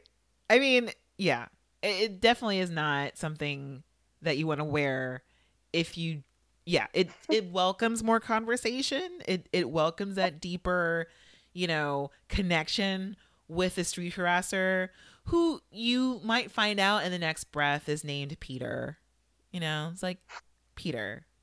My name is Benny, you know. I have a name anyway, so that whenever I see a shirt, that's what I say in my head. Um, and then we have like we have Jamall with royal stuff, like just his graphic designer is just typing royal. I I am, uh, or royal life or something. I I forgot. I am. Oh shoot. Um, Um. I have, I have a royal story. Yes. My yeah. Or my royal story. My royal story. which Yeah. is like the least work that any of the graphic designers had to do. Um, they just opened InDesign. I saw it. No, it wasn't even Illustrator. They just opened InDesign and just typed in text my royal story. I mean, you'll see the T-shirt. It's really basic. AF. Anyway, so all right. Any anything else before we go into model time? no. All No. right. So we have this time with models and to fit them. And we have Tessa who gets Asia again. Um and actually ends up like drawing on her because that's that's a part of the design that we find out later. Um yeah, but anything during this model time that stood out to you, Patricia? Well, I was sort of annoyed with Tessa. Um, I was a little uncomfortable because, well, not a Mm. little, a lot uncomfortable with Tessa because she was sort of, she said something like, I'm sure that Asia is a beautiful woman and is a model. And she referred several times to Asia, who, by the way, is, I mean, all the models here are stunning. But Asia has a very particular way of holding herself on, on runway that I like. Um, and she said something like, I'm, Asia is a strong woman, but she couldn't say that Asia is a person of color. you know, she could. It's almost like she sort of takes that out of the equation. So it's sort of like, well, there are different women than you, Tessa. You know, and that made me kind of feel uncomfortable because I'm sure I Mhm. do that. I'm sure I have blind spots too, right? I don't think I'm immune to this. But um I was sort of like, oh, Tessa. It's like, if, yeah, that's all. What about you? What did you think? Well, I think in terms of that, I think how Tessa describes Asia or even talks about a lot of other people again, uh, you know, there's a lot of deflection and Mm. and I have more to say about this when we get on the runway. Please Yeah. do. I'm going to save it cuz I I definitely I feel like what I have to say would would be more apt when we're actually on the runway with Tessa. Okay. Yes. Um Yeah, anything else? Uh, looking at Venny and being worried. Oh, yeah. Yeah. Cuz he's oh my God. I mean, cuz what Yeah. what what worried you in particular? all of a sudden that outfit just was not making any sense. And again, the lack of time with Venny is dangerous. Mm. Um, not finishing things again. Um, and you know, I'm watching, trying not to be resentful with thoughts of bring back Renee. Where's Renee? you, she left. You stayed. You have my expectations high. You know, but I, I looked at that and I sort of thought, oh, oh, oh, oh, what is this going to be? I was kind of worried for Venny. Yeah. Yeah. I mean, it just seemed like Venny is I don't know, he's always smiling and always has like this cheery kind of look on his face even Yeah. when it's almost like he doesn't know how much trouble he is in ever until the Mm. last minute. You know, when you know, he's on it's on the runway, he's like, "Oh my god, I made that." It's like, "Yeah, Venny, you've been you made it the whole time. You made it." And so we have Christian who has to remind him of like, "Listen, like these are this is another way you can go about this or perhaps you can take this into consideration." And and I don't I didn't write them down, but I remember them being very easy problem solving fixes. And Venny's like, oh, oh, okay. And we know Venny's I- extremely intelligent, but I think the way his mind works, um, I think his internal, whatever he's saying on the inside is just like do do do do do do do do do do do. I don't know. Just he's he's in some other world. I don't I don't know. I think Venny is the most insecure designer of the ones we have so far. We often think it's Jamall, and I think Mhm. Jamall, yes, has insecurity, but Jamall also knows what to trust Hmm. in his practice, in his method. Um, Venny, not really. Yeah. So, and, and again, Venny is someone who, again, this is a second career, right? This is not his training. So I think there's a lot of there's a lot of wonderful newness here that works in his favor, works in his creativity. That's wonderful. Um, but again, I think it's a point of insecurity, and I think that really comes across on this episode. Yeah, yeah. I I think that's a really good point. Um yeah, no, no, really good point. I mean, we we see a little bit of that on the day of the runway. Uh, but before we go to the day on the runway, I just also want to point out that Bishme, I think, has a secret handshake with all of the models. Yes, Did you see that? And I was like, see that. And that was like a complex one that they spent the more camera time on. It was like oh, five seconds or something. I was like, what? I can just imagine Bishme is just the most fun camp counselor ever. just No. Just so much fun. Just just love it. Because then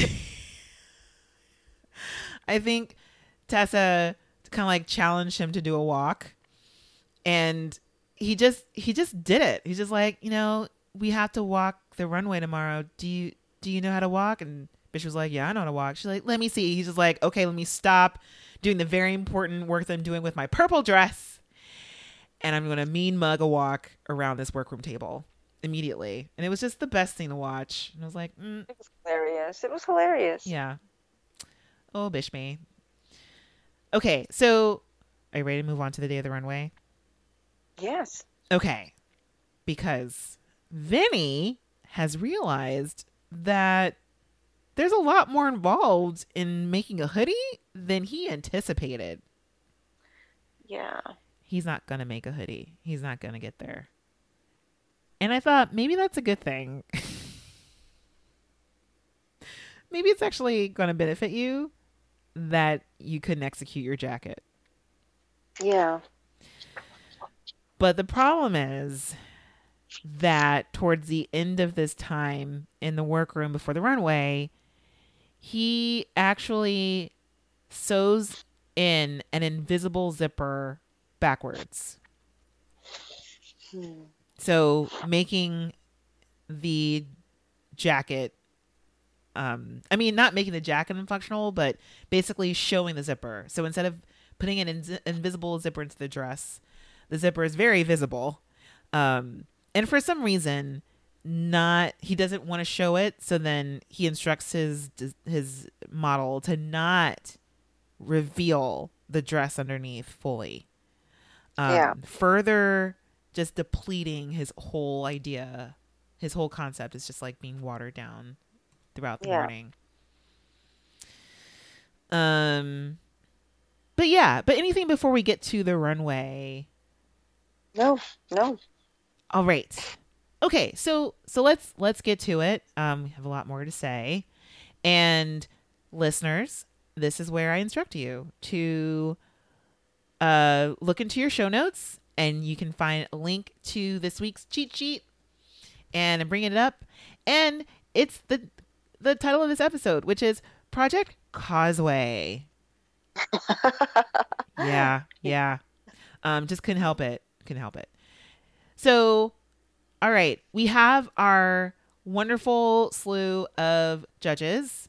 We have Karlie coming out, um, and she's talking to the judges. This is what's so great. So Karlie comes out, turns to the judges, and she's like, "So, judges, I'm going to talk to you straight away because, as you can see, our designers are not here." Um, the designers are backstage because remember they're going to be walking the runway along with their um, their designs, wearing their graphic tees. So what I loved about this is that um, I think Brandon was the only person who looked really excited about this. Everyone else was like, "Okay, all right, uh, okay," um, but we have our normals. So of course Karlie, Brandon Maxwell, Nina Garcia, Elaine Welteroth, and then we also have Aurora James, who is a creative director and founder of Brother Vellies. And I have Yeah. to say, so I love Aurora James. Um, there is a there is a documentary about um, I think the 2017 or 2018 nominees to uh, CFDA. I don't know if you've heard about this documentary. No, I haven't. But um, yeah, but she is the first black woman to be nominated for a CFDA award, and I believe that her, she was going up for accessories. So she's a shoe designer and accessories designer. And um, when I saw her, I was like, oh my gosh, she looks so familiar. And it's it's it's the same person, but um, it's just wonderful to have her on the show. Um, Yeah. yeah, yeah. Anyway, so okay, so let's get to it. Let's get that cheat sheet out, and we're gonna go of course, in runway order. And it, you can see on the cheat sheet that I have the design um, uh, that is like the concept of the cause, and then the t shirt as it appears on 19th Amendment. So hopefully you can see the details of that. All right. So first we have Sebastian. And uh, I have to say that to me, this outfit looked very similar to his gaming outfit, the one for the um for the game design. Just in Hmm. terms of silhouette and also this pseudo shredding effect um, that I think is becoming more of a motif with Sebastian. But um, yeah, what did you think about this? I was not into this at all. I, I sort of liked the idea that he was working with. I don't know why. I didn't I didn't know what those pom pommy things on her head were. Mm-hmm. Um, which to me was like, oh my god, that's the pollen for Garo. Why is it on Sebastian? You know, but but just keeping it to this dress, I don't know why the dress had to have those. I don't even know how to describe that. Those swirlies around the waistline. Yeah, I. Oh What man, that added? yeah. I, this is for this. Like, I would, I, I would refer to um, or defer. I would defer to Samilia because I feel like there's a term for that. Like whatever um, shape he's making there. Yeah. um yeah but i'm i'm not sure either and also just not sure why it was necessary it because i think he also lined it or piped it with a darker brown or something. Yeah. Yeah. Um Yeah. Also, yeah. I I, I think it's I also want to um point out that we got a message on Facebook. So so shout out to Charlene. Hopefully I'm pronouncing your name correctly, Charlene. But um so she pointed out that um in the workroom. So this this whole idea is about, you know, his you can read his t-shirt. The t-shirt says um gosh, I, I'm just clicking back and forth. It just says DNA. So this idea of that we're all humans and blah blah blah. And I, I just think Sebastian so adorable, so wonderful. Um, I thought the t-shirt was okay, but close up you can kind of see that it's a little patchy. But um, but also that the in the workroom, um, who was it? Um, Tessa had suggested that he add more Oh. white fabric to Yes. it. Yes. People look pale. Look at me. Yeah, it's like I'm translucent. I'm like, no, you're not. No, you're not. Mm. And uh, and because for me, I thought that he was making it the maj- the majority of the dress in the in the skin tone of his model, which which makes sense. And and also, um, he and his model have very similar skin tones. And I I also thought that it wasn't particularly dark enough, but I think that we realize later, and I don't really know if this is right, that he is just layering the same color over each other. But I don't think that's right. I think he was using different colors of um of brown. Um, yeah, I think too. yeah, yeah. It wasn't that that complicated, I would say. But yeah, but the technique that he uses just it doesn't bode well for the silhouette or translating his Yeah. yeah. I mean, it works on the Yeah. translating idea, but the, the dress doesn't look great. And I wish it was sort of there's not enough colors. Because Yeah. with these colors it looks like this is what women complain about, right? I can't find my foundation shade. You Mhm. know, it's not quite right. I have to blend it with a moisturizer. Uh, not just not just women, but people who use foundation. So I think this seemed like the ma- this like sort of makeup counter stock colors, Mm-hmm. the preset colors on the foundation makeup counter. So I thought, oh my god, he needed like like thirty times more colors. Yeah. And um, so that was disappointing for me. Yeah, yeah. Same. In addition to the shade, or not the shade, the um the shape. Yeah, I agree. I wish he'd also done something more with her hair, but you know, it's fine.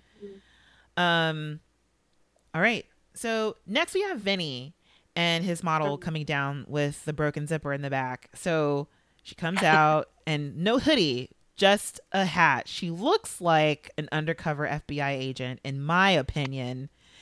And you know, head down, um brim brim down, and then she takes off the hat and then kind of unzips her jacket and then pulls it around her her her shoulders.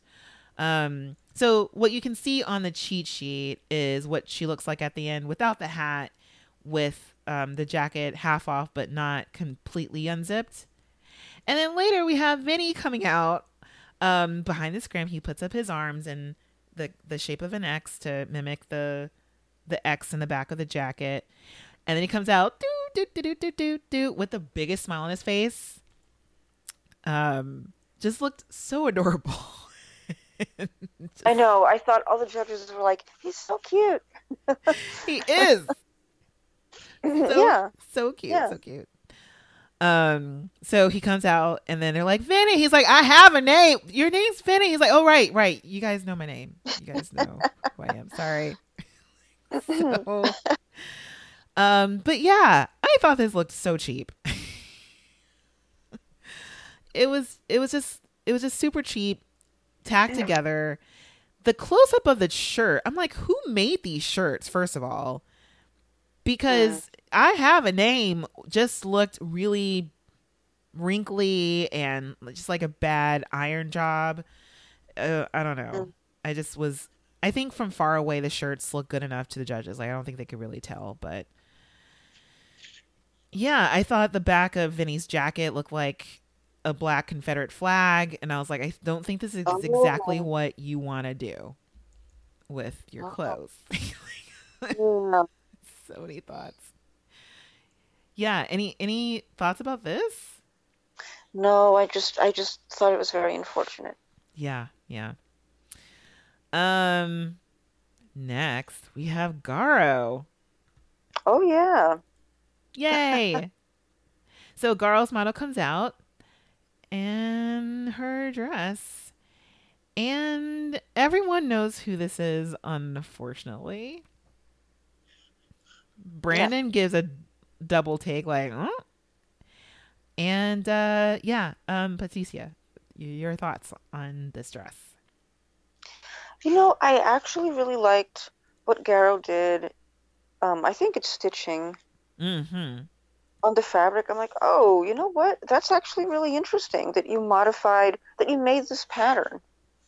Um, but everything else, the cut, the exaggerated, um, not sleeves. Um, oh, it's.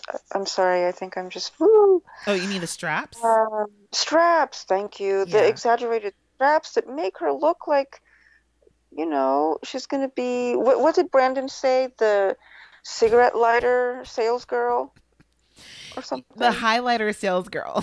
highlighters. the highlighter sales girl. That's right. You know, or the sort of like beer maiden at Beer Fest or whatever it is. It's a little weird, the whole thing. And I know uh, we have it on record. Garo said, what did he say earlier in the episode? I like weird, dramatic things. yeah. But this is neither. It's just, uh, I don't know. Garo goes, All right, it is obvious that, in fact, I have made a bee costume. like, like, what are you doing? The stitching is so good. And I'm like, Yeah. you could have done that. That's and that's I think that's what I, I'm thinking about when you don't have to use a yellow, you don't have to use a chartreuse, you don't have to use the black. You can you can, you know, lean towards the contours and the shape of a bee in a very different way. And clearly you have the skills, which is why this is so maddening. You know, like the length of this is cheap. Um the the Sure. hem line is ridiculous. The straps are so unnecessary. You know, maybe that's a, a nod to an exoskeleton, but why would you need that choker? That makes no sense. Yes. Um the way she's styled is is just makes her look like she's going to I don't know, Comic-Con and she would fit in very well like as some made made up like Marvel character. I don't know. I don't she- even know about that. She I don't even know. she could that. be a villain. She looks like a villain to me. Mm, yeah, she could be a villain, Yeah. but I th- that choker is the thing that makes it trying to be fashion. Oh man, I that's not fashion to me. Like it's just like chokers are in and we've seen I'm not I'm not into it because to me I'm I'm sorry. It it's a flashback to the 90s and I think 90s was just a like just fashion purgatory. I don't know. Not a great decade in my opinion, but you know, it's so chunky, it's so big. It's it ought to be a necklace or not, but then it's he pairs it with those very very black earrings as well and it's just i don't know i mean he knows better than this i really do think he does I, I think so too. I think so too. And again, that stitching looks so good. I would have liked to have seen this as like a really tight pantsuit. yes i was just thinking about that i'm like oh my god if he had just stitched the hell out of a pantsuit that'd have Yeah. been amazing or Yeah. made like a beehive costume or you know like done something on you know a beekeeper outfit something you could actually wear to maintain your bees Yes. Something. Yes. yeah anyway so. Sebastian comes out. I'm sorry, not Sebastian. Garo comes out wearing his shirt, which says "Wear bees," or I guess hashtag We Are Bees. But it can also read hashtag Wear Bees, which I think goes against what he's trying to do, which is save bees and not, you know, fleece them for you know, Yeah. their exoskeleton and make, you know, giant jackets out of bee exoskeletons and just like I don't Uh, this strange t-shirt. Um Yeah. anyway, yeah. All right. Next we have is Bishme. And yes, Thijin comes out in slow motion and it is glorious. So, it really is. yeah, I don't know. Any any other thought? Uh, I mean, I don't know. I I really I will say I liked his shirt more than I like this outfit. Yeah, I didn't get what what why the ruffles were so necessary at the top. Oh, for the flowers. Oh, right, the bloom reference. Mhm. Okay. Okay. Um, but I really liked how the t-shirt and the dress related, and I think, oh, but yeah, that, I think that worked really well. Yeah, yeah. I thought it was really beautiful. He had like, you know, the lash details on the front. Um to me it kind of like he could have worked on the lashes a little bit more because it kind of looks like children crying, which could also be a thing in Baltimore. I don't know, but it looked too much like you know, my mascara is running rather than I'm this chic kid because all the kids these days are wearing lashes. Um I have been staring at children on trains wearing lashes and I've been caught staring at them because I just can't believe it. I'm like, you're 14 and you're wearing lashes every day. Um, but we also live in New York and it's a thing. And I'm just, I am just intrigued at all the Mhm. children wearing lashes. Um, so, and then Bishme comes out kind of like waddling like a giant baby wearing his hashtag Baltimore Blossom shirt. It's just like he couldn't stay. It was like the runway couldn't be wide enough. He was just wobbling around. And I was like, could you just stay on track? Just follow Thijin. Just follow her. And that's where you go. And then get to the end of the runway and there you go. Anyway, so yeah. All right.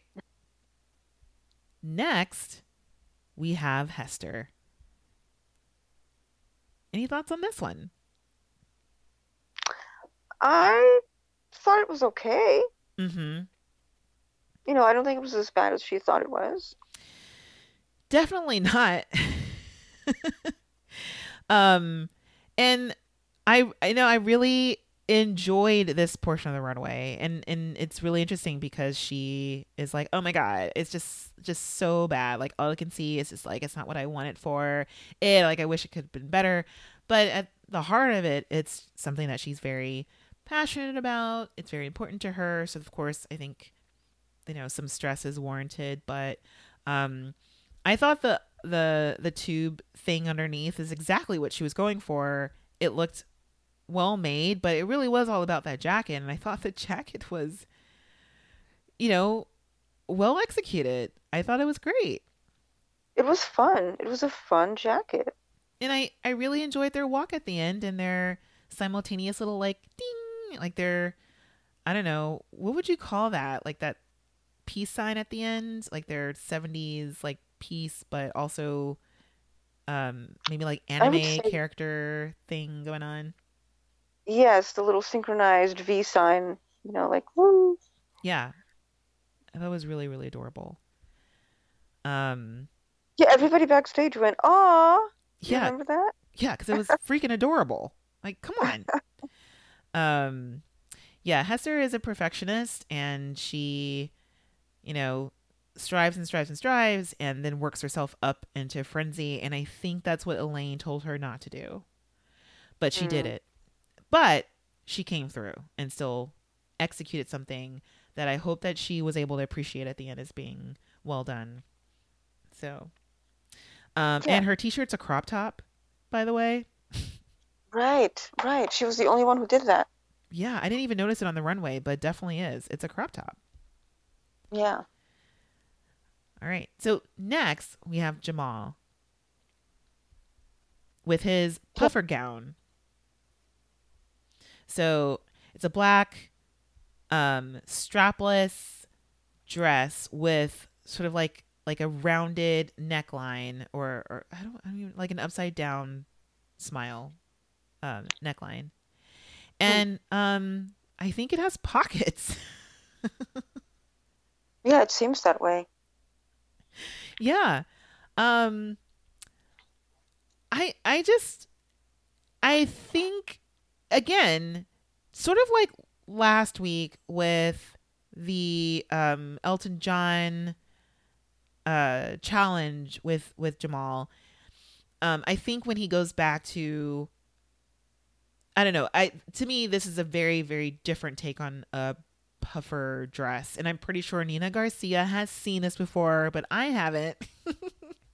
And I just thought that, you know, it's it's a better version of um what I think perhaps like Nicki Minaj was trying to go for at the Met Gala once again, um, referencing Nicki Minaj again, because it, it really does. It doesn't look like a comforter. It doesn't look like just random quilting. It definitely looks like it's referencing like a puffer jacket that, um, that you know a lot of kids wear in New York and in Baltimore and even LA, even though it is eight degrees outside. Yes, I went to high school with kids who would wear puffer jackets because, you know, it's what Biggie Smalls is wearing, um, even though there is no Yeah. winter in LA, you know? So, yeah. What'd you think about this? You know, I I was sort of like, "Oh, Jamall, what happened?" So, I thought this dress was very much um, worked counter to his concept of protection. Hmm. Um, I had I have so much to say about this garment, Hernease. Go ahead. Please go stop. ahead. Please unleash.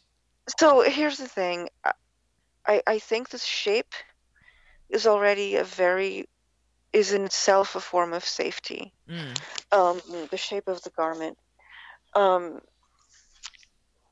not not what it's made out of, but the shape itself. Mm-hmm. Anything in this garment is going to have the safety of conformity. Number one, Yes.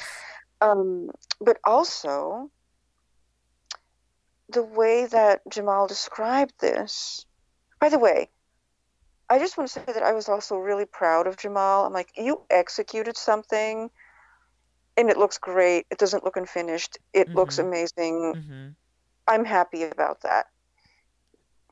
But I thought when we think about self empowerment, cultural empowerment, when we think about um, control over like our, our destinies, our lives, um, why do we measure ourselves against royalty Hmm. as why, why do we use the, the idea, the symbols, and the sort of um, aspiration of Right. royalty as the measure as the measure to which we then hold ourselves up? Because I think so. I thought, oh, I, I'm I'm royalty because I'm I own my story and I have my story. I hold my story with pride. This was sort of what I got away, what I got from Jamall's message, and I was like, well, no, I. I think that the things that we ascribe to royalty is that they are putting their best forward, right? Or at least supposed to. Mm-hmm. That, like, when we see royal royalty performing, that's what we see is people putting their best forward. And we don't really need to look to royalty to have that. There are plenty of people in this world showing us dignity, showing us um, how to handle a lot of complexity with virtue and grace and all kinds of things. So Mhm. um, I sort of felt like I didn't need the royal thing as a measuring point, as a temperature scale. I sort Mhm. of needed, um,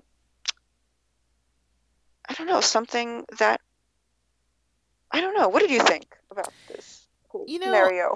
and I've talked about this before, and I think when we were all on the podcast with Nayland, and my thing with Jamall is this idea of referencing Eurocentric ideas of royalty. And Mhm. even, and I agree, like this idea of, like, you know, his shirt, my royal story, dot, dot, dot, really does Mhm. take away from, um, or I would say, I think it, it, it doesn't take away from, it explains a lot his idea of what good and what strength is in in his head what it, what it embodies as like you know turning masculinity on its head turning gender on its head but it, i think he's still in this very eurocentric phase and that he's going against those things and um so so this dress like while I think it's it's a gorgeous dress, and it is, and I agree with you, it's very safe, but it, it doesn't have anything to do. It doesn't have anything to do with with subverting these ideas that he's actually talking about. And I think he's, I think he's going to get there, but he needs to get out of, um, oh gosh, like this this very ingrained idea of what we need to measure ourselves against. And I think he's still measuring himself against whiteness. And I think there's a thing about his upbringing that might be put into there where he's just very aware of just like a European idea of of strength and um and even uh class or yeah. what's elegant or or what's beautiful. I would say that. Like this idea of beauty and an idea of what's interesting visually, it's still very Euro to me. And so so um and then Nayland brought up his um gosh, his Instagram and I think it's interesting to see the types of clothes that he makes for men and this this whole him, you know, kind of in living in this realm that sort of looks like if Kehinde Wiley's paintings became fashion um, because I, I, I think of Kehinde Wiley like he's definitely referencing a very Eurocentric idea of art history, and that's on purpose. So yeah. it's still to me this whole whole whole deal. But I think with Jamall, it definitely is an identity thing. You know, he is biracial, um, but I think when he speaks. And, and and also in terms of just what he's actually feeling or saying or trying to do, there's this. It's still a little incongruous. I feel like he'll get there, but um, because he has gone there. We've seen him make clothes that I think really translate what he's trying to get to, but he he kind of has a knee jerk reaction back to this idea of what a gown is and what what again what idea of like royal means. And so he has his idea of what royal means, but he needs to flesh it out a little bit more because I you know yeah. could mean so many different things. Yeah. Yeah, I agree. I do agree. Yeah. Um, all right. Next, Tessa. Tessa, Tessa, Tessa. What did you think about this? this debacle. So, okay. Oh my goodness. So I think this is interesting. So this this whole this whole deal reminded me of okay, again, this whole episode reminded me of art school more than I think of any other episode because again it's like what is what do you care about? What is it that you like? What do you feel? And that's something to me in art school was very difficult to approach. It was very difficult to access what it is that was important to me and not necessarily something i wanted to do that i thought was important to others. And i think that i related to tessa's kind of hiccup with dealing dealing with something that is very raw and very personal um, and has to deal with something that's just so painful as well. And I saw this as a really great first try. It was kind of like a good attempt at a different way of approaching design, uh, like still minimal. And I think I realized through this that she might be hiding behind her minimalist aesthetic because it is safe and it, because you don't have to really put forth that much. You don't have to risk a lot. Um, you don't have to show too much of yourself. You can just kind of hide behind this minimalism. And I and I don't think all minimalist designers are like that, but I think the more I hear from Tessa, I feel like a little bit of it could be a shield to how she's actually feeling. So I was actually I I like the craft of this. You know, she cut out the word mine. Um, I love it when she embroiders. I love I love a craft moment.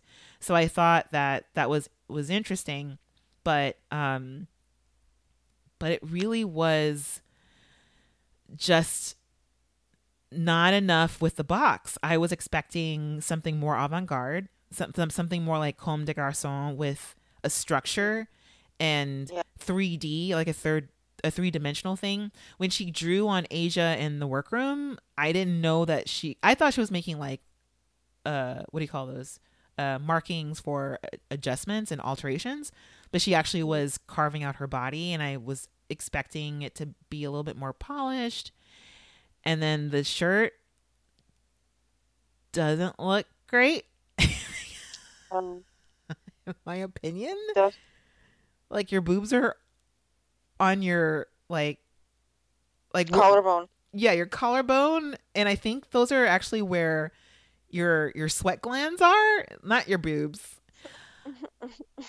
I don't know. I just thought it was a very it it, comes off as very simplistic, but uh, you know, I do have to say I'm excited about this venture and um you know, you know, just kind of getting to the judging part that Tessa does reveal that she was re- molested as a child and um that this is sort of a part of her story and she felt like she um she felt com- I think she felt compelled to to address it even though she was starting off with like women's rights and sexual abuse survivors as a general idea um she had to put herself into it and I and I would like for her to put herself into her designs more explicitly and not you know refer to her parents so much just saying Yeah. I don't Yeah. know what were your what were your thoughts on that No, I think what you're saying is super fair, super fair. You know, I I was this came out a lot better than I was expecting it to because I didn't really understand this in the way that Tessa was describing it. Um, but excuse me. So excuse me again. I think that I was I found it so tiresome. Um, because although I understand that we have to yes her experience is super valid it's a reality right Yeah. and um but when are we going to approach the moment where we can talk about women's bodies as not all having the same kind of genitals and mammary glands and all mhm. kinds of glands so i i thought this was a um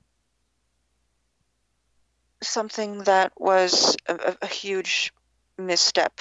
And, you know, the show starts out, not the show. Well, yes, this episode and this challenge is introduced with, you know, Karlie wearing the t shirt that you already quoted. Feminism comes in all, all genders, right? Yeah. So, in the same show, then we later have a, you know, a, um, a contestant, a participant, um, kind of making the show about women's rights, and it looks, um, again, like a very stereotypical, kind of socially accept- acceptable shape of what a woman should look like, but also, it it uh, it's a very dead end conversation Mm-hmm. for me. Yeah. Yeah. Yeah. Yeah, and that's why I think and for me, you know, it, it you know, thinking of what I thought were more successful ventures, like Bishme, I think was for me the most one of the most successful um uh garments out there because it was something that was both personal and and general but but but relevant to him specifically and Yeah. again that's why i think with tessa i'm like you know just be just get i i would love for her to get to the place where it you know i know this is project causeway. It's project cause day. Mm-hmm. But you know like you you can you can you can claim something as your own and then start there first. And it's something that you know is a part of my process as an artist as well where i i claim myself and and my process is is very personal. It's very insular very introverted. And then you know Yeah. i i think a lot of other things are ascribed onto it but it's not something that i'm trying to but it's inherently there because it's important to me like issues of mental health and issues of um of agency and family and things like that so i think with yeah. with tessa i feel like she'll get there but you know you're right there is that issue when that's that's her body or that's asia's body um Yeah. it's not a woman's body it's Mhm. not women's body it is tessa it's asia it's very you know Yeah. very particular and yeah i thought that was really interesting when aurora said she's like you know i'm over this I'm really over this. Can you tell me Mhm. about you? Like, how is this important to you? Can you open up and let me in a little bit of how this relates to you specifically? And and I I really like that she kind of dug in there because at first I was like, did the producers get to Aurora because they're like, Aurora, Tessa's got a secret because it's a little insensitive. Oh. But I wouldn't put it past producers on like Real Housewives to not do that. So why not Project Runway? It's it's all Bravo. But I don't think they did. I think Aurora was like, uh, no, you. Tell me about you.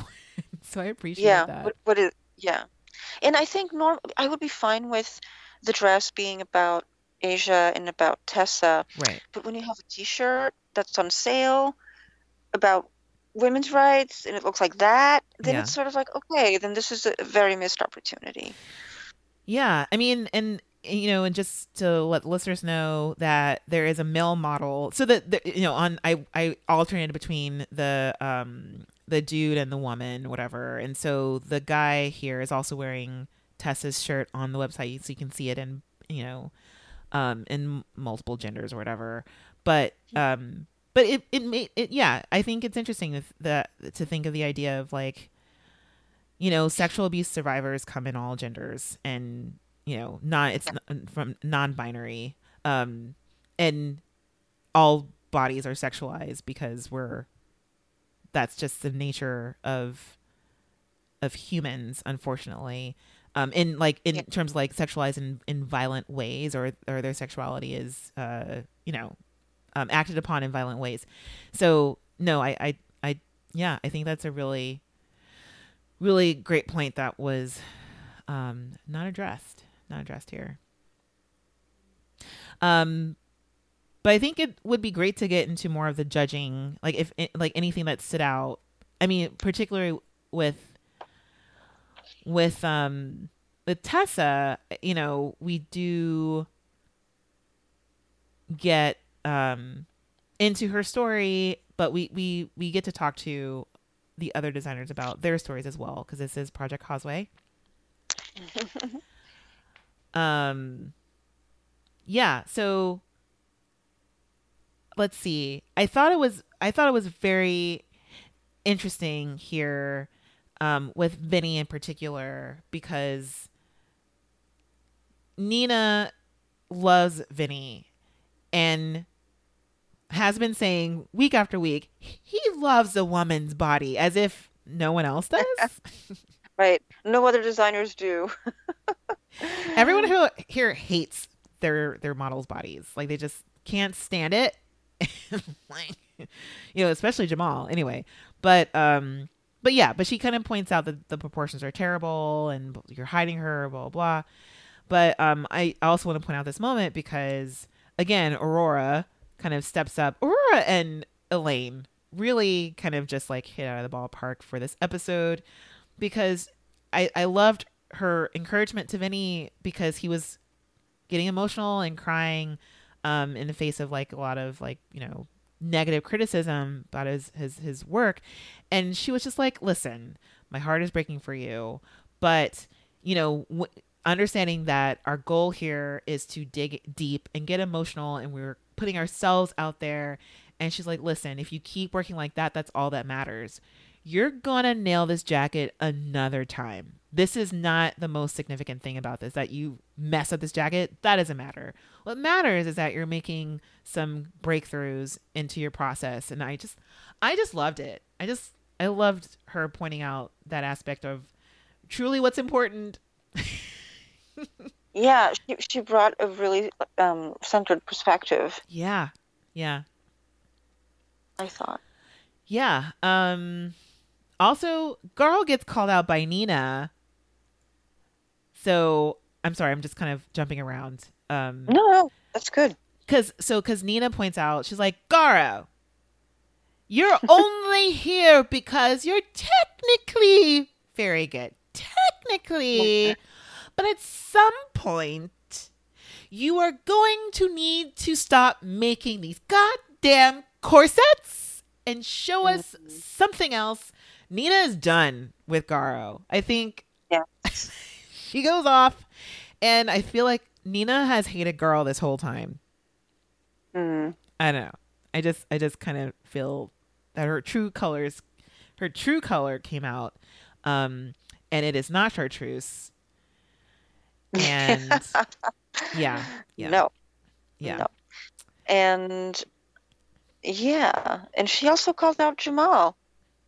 Yeah. You know, she said something very interesting about Jamall. She said, "I don't want to see another version of Moncler. I want to see Jamall." Mm hmm. Mm hmm. Yep. And um who is Moncler? Oh, so Moncler, I don't know when they were established, but they're a very fancy kind of European, I want to say like Swiss or Belgian, maybe Mhm. French. Um, most likely French.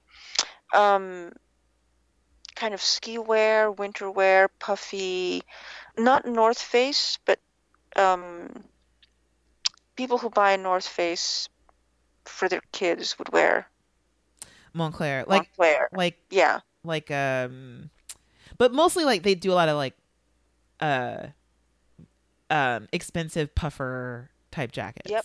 Yeah. Yep. But Yeah. they're actually very functional. Like they're not just fashion. Like they're not like something you would get to look good.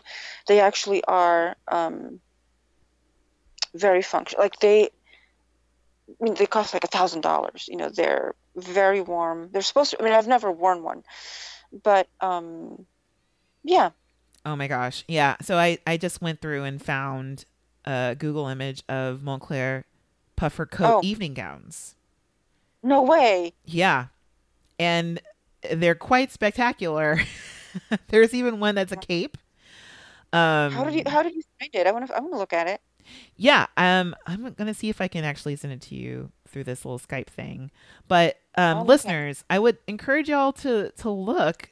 Moncler is spelled M O N C L E R, and uh, yeah. So I'm sending it to you now. You can hear a little squishy sound, and yeah, again, Nina has seen everything, and of course, even if you don't reference Moncler, you can reference any other gown.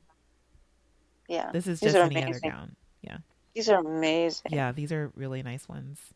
Um, I might put them on the Tumblr I think you should. if I remember. I'm gonna. I'm yeah. I'm gonna. I'm just gonna put on the Tumblr. Um. Yeah, yeah, guys. So, yeah. Anything else with these interactions, or even the paw paw section? No, no, I think they, I'm, I'm just glad that they um, finally are paying attention to the sort of like the two weakest in the group, I think. Yeah, yeah. Although Nina is just in love with Venny. Um. Yeah. Cause he I just think everybody, loves women's bodies. Anyway, yeah. But you But think I think- everyone? yeah, I think he's talented. hmm Um, but it's just not his time because he's not really handling the pressure well. No, no, he isn't. Actually, no, I should I take that back because I actually thought, but I also wonder again what's going on inside Venny's head because he's been on the bottom so many times, but it seems like he's not outwardly affected in a way that's obvious to us, and I feel like maybe just from the quality of his work, then that's what's showing that he's affected. But I just can't tell. I'm like, are you bothered? I know you cry a little bit, but I thought I think you're crying because you miss the people that you're eliminating. I don't think you cried for Renee because you felt like, oh my god, I need to get my stuff together. He's like, man, Renee, I'm gonna miss her. I was like, you eliminated her. They kept you. You should Yeah. cry over that. Um, all right. So let's get to our the end of our judging, and um, they make the decisions. So Patricia, who was the winner of this challenge? Well, luckily for me, it's one of my bracket members. It was What? Bishme. It's Bishme. Hashtag Baltimore Blossom. hmm This is his second win based off an, of an homage to Baltimore. Yes. The last time he won, he he it was a the Baltimore City Bishme Yeah. Cromartie outfit, and this is his second win. I think he ought to make a whole collection that's just dedicated to his love for Baltimore. Yeah. I think it's awesome. Could be But- called Be More Bishme. Be more Bishme. it's just meant to be. I'm, I'm sorry. If your initials are BC and you're from BC, what are my Mhm. initials? HD. I don't think there's any place named HD. Anyway, but yeah, just hard drive. I mean, I'm a photographer, so maybe that is uncanny, but Oh. not really. I think I think Bishme is on to something. Um, yeah, that's his fate. But Patricia, Mm. the bottom Yes. two, it's between Garo and Venny. Um, but who goes home? So Venny goes home. Yeah. Um and Garo goes backstage, but not before getting a talking to about doing Mm. something different. So no more corsets, Garo, please. I know. They should have set it to him on the third episode. My goodness. Oh man. Yeah, he's he's just gotten way too in deep with with the corset. So oh gosh. Um I have to say that this was a really sad episode for me. Um I think there are some wonderfully triumphant moments and and um as, you know, Aurora also said that like for instance like when Bishme's so when Thijin came out onto the runway in, in her outfit, she was like, "Oh, I got really emotional, but I'm just not sure why." I had this. I found the same thing happening for me, and I actually was watching this on a train to Philly because I was in Philly over the weekend um, to visit my cousins and also to crash their Game of Thrones watch party. and so I was on uh, New Jersey Transit, just kind of s- not really sobbing, but like quietly, uh, just like kind of kind of tearing up, kind of crying because I just was very proud of almost all the designers on on this one. I'll, I'll say, um, Yeah. yeah, it's it's obviously getting sadder to leave. So Bishme gives Venny this hug that just brought me down. It was such a deep and loving hug, and then the group comes in, and I just love a group hug, so I definitely cried during this part. I was like, oh my god, group Yeah. hugs. Um, Oh man. So unfortunately, we lose the first bracket member to I mean, okay, I'll say, okay, unfortunately the first bracket member to go down on Nayland's bracket is Venny. And um hopefully Nayland will be on soon to to to share their thoughts about this. But I I no spoiler alert, I talked to them tonight about it and and Nayland agreed. It's like mm, it was time for Venny to go. It was time. Um, but I would like to flesh that that out a little bit more. I mean, because it's getting down there. We're we're down to six. So Yeah. So yeah. So you have two wins from from Bishme. I have three wins from Hester, but only one person. She's my only person left. And then uh, we still have Garo, and then we still have um Sebastian. And then you still Yeah. have Bishme and then Jamall. yeah, I do. Bishme and Jamall in the running. Yeah, I think we all might have a final three in our bracket. Wow. I think we might. I think we might get there. I'm excited. Yeah. Oh my goodness. Patricia, we, we made it We to the it. end and it's the wee hours of the morning. Oh my- Um, I I'm I- I feel like we were a little bit more coherent than I expected. Not as like whirly burly as I thought we could get. Um but before we say goodbye, do you have anything to share? And also can you remind our listeners how to find you? Oh. Um, I can be found online as Sense and Sight on Twitter and, excuse me, on Instagram. And that's S E N S E S I G H T. Yeah. And then, of course, you can find me at Hernease, H E R N E A S E, everywhere on Facebook, Instagram, uh, Twitter sometimes. And then um, also on my website, herneasedavis.com. And just to remind everyone, this is the final week for the current exhibition that I'm in called Mark of the Question. And I want to plug. So I took over the Spaceworks NYC Instagram account today. So go there and see the posts that I made throughout the day. And I even added a little bit to the Instagram story, which is up for 24 hours. But also, um, I am featured in Frontrunner magazine with an interview conversation with Corey Beardsley. Thanks to Corey for coming to my studio and uh, interviewing me about my work.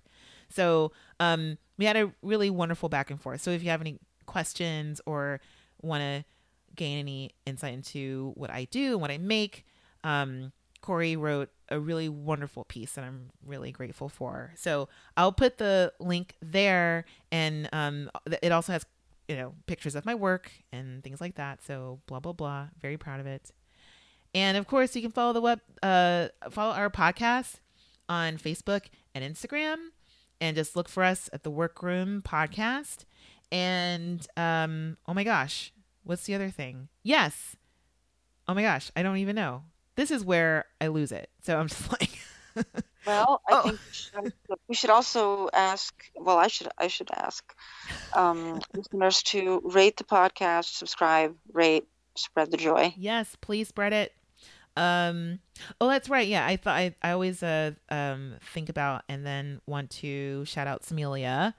Um, her links are also on our show notes, so please go there and follow her on Instagram, Facebook, and then especially on her website, texstyleshop.com, T E X T, I mean, sorry, T E X S T Y L E shop.com. Hopefully that makes sense. Um, and then last but not least, Patricia, thank you so much. You are a trooper, and I really appreciate you deeply. You're welcome. it's a pleasure to talk with you about this. so fun. All right. Um yeah, so let's okay. let's let's wrap this up so we can both go to bed. Um Yeah. Listeners, thank y'all so much. This has been fun. Keep sending your messages. I I find you guys hilarious and um I love I love a rant. Please send send rants or disagreements or anything like that. I think they're great. Um, you know, and I'm I will read it on the podcast and I will try to get your name right. All right. So with that, um, until next week, we'll both say goodbye. Bye. Bye.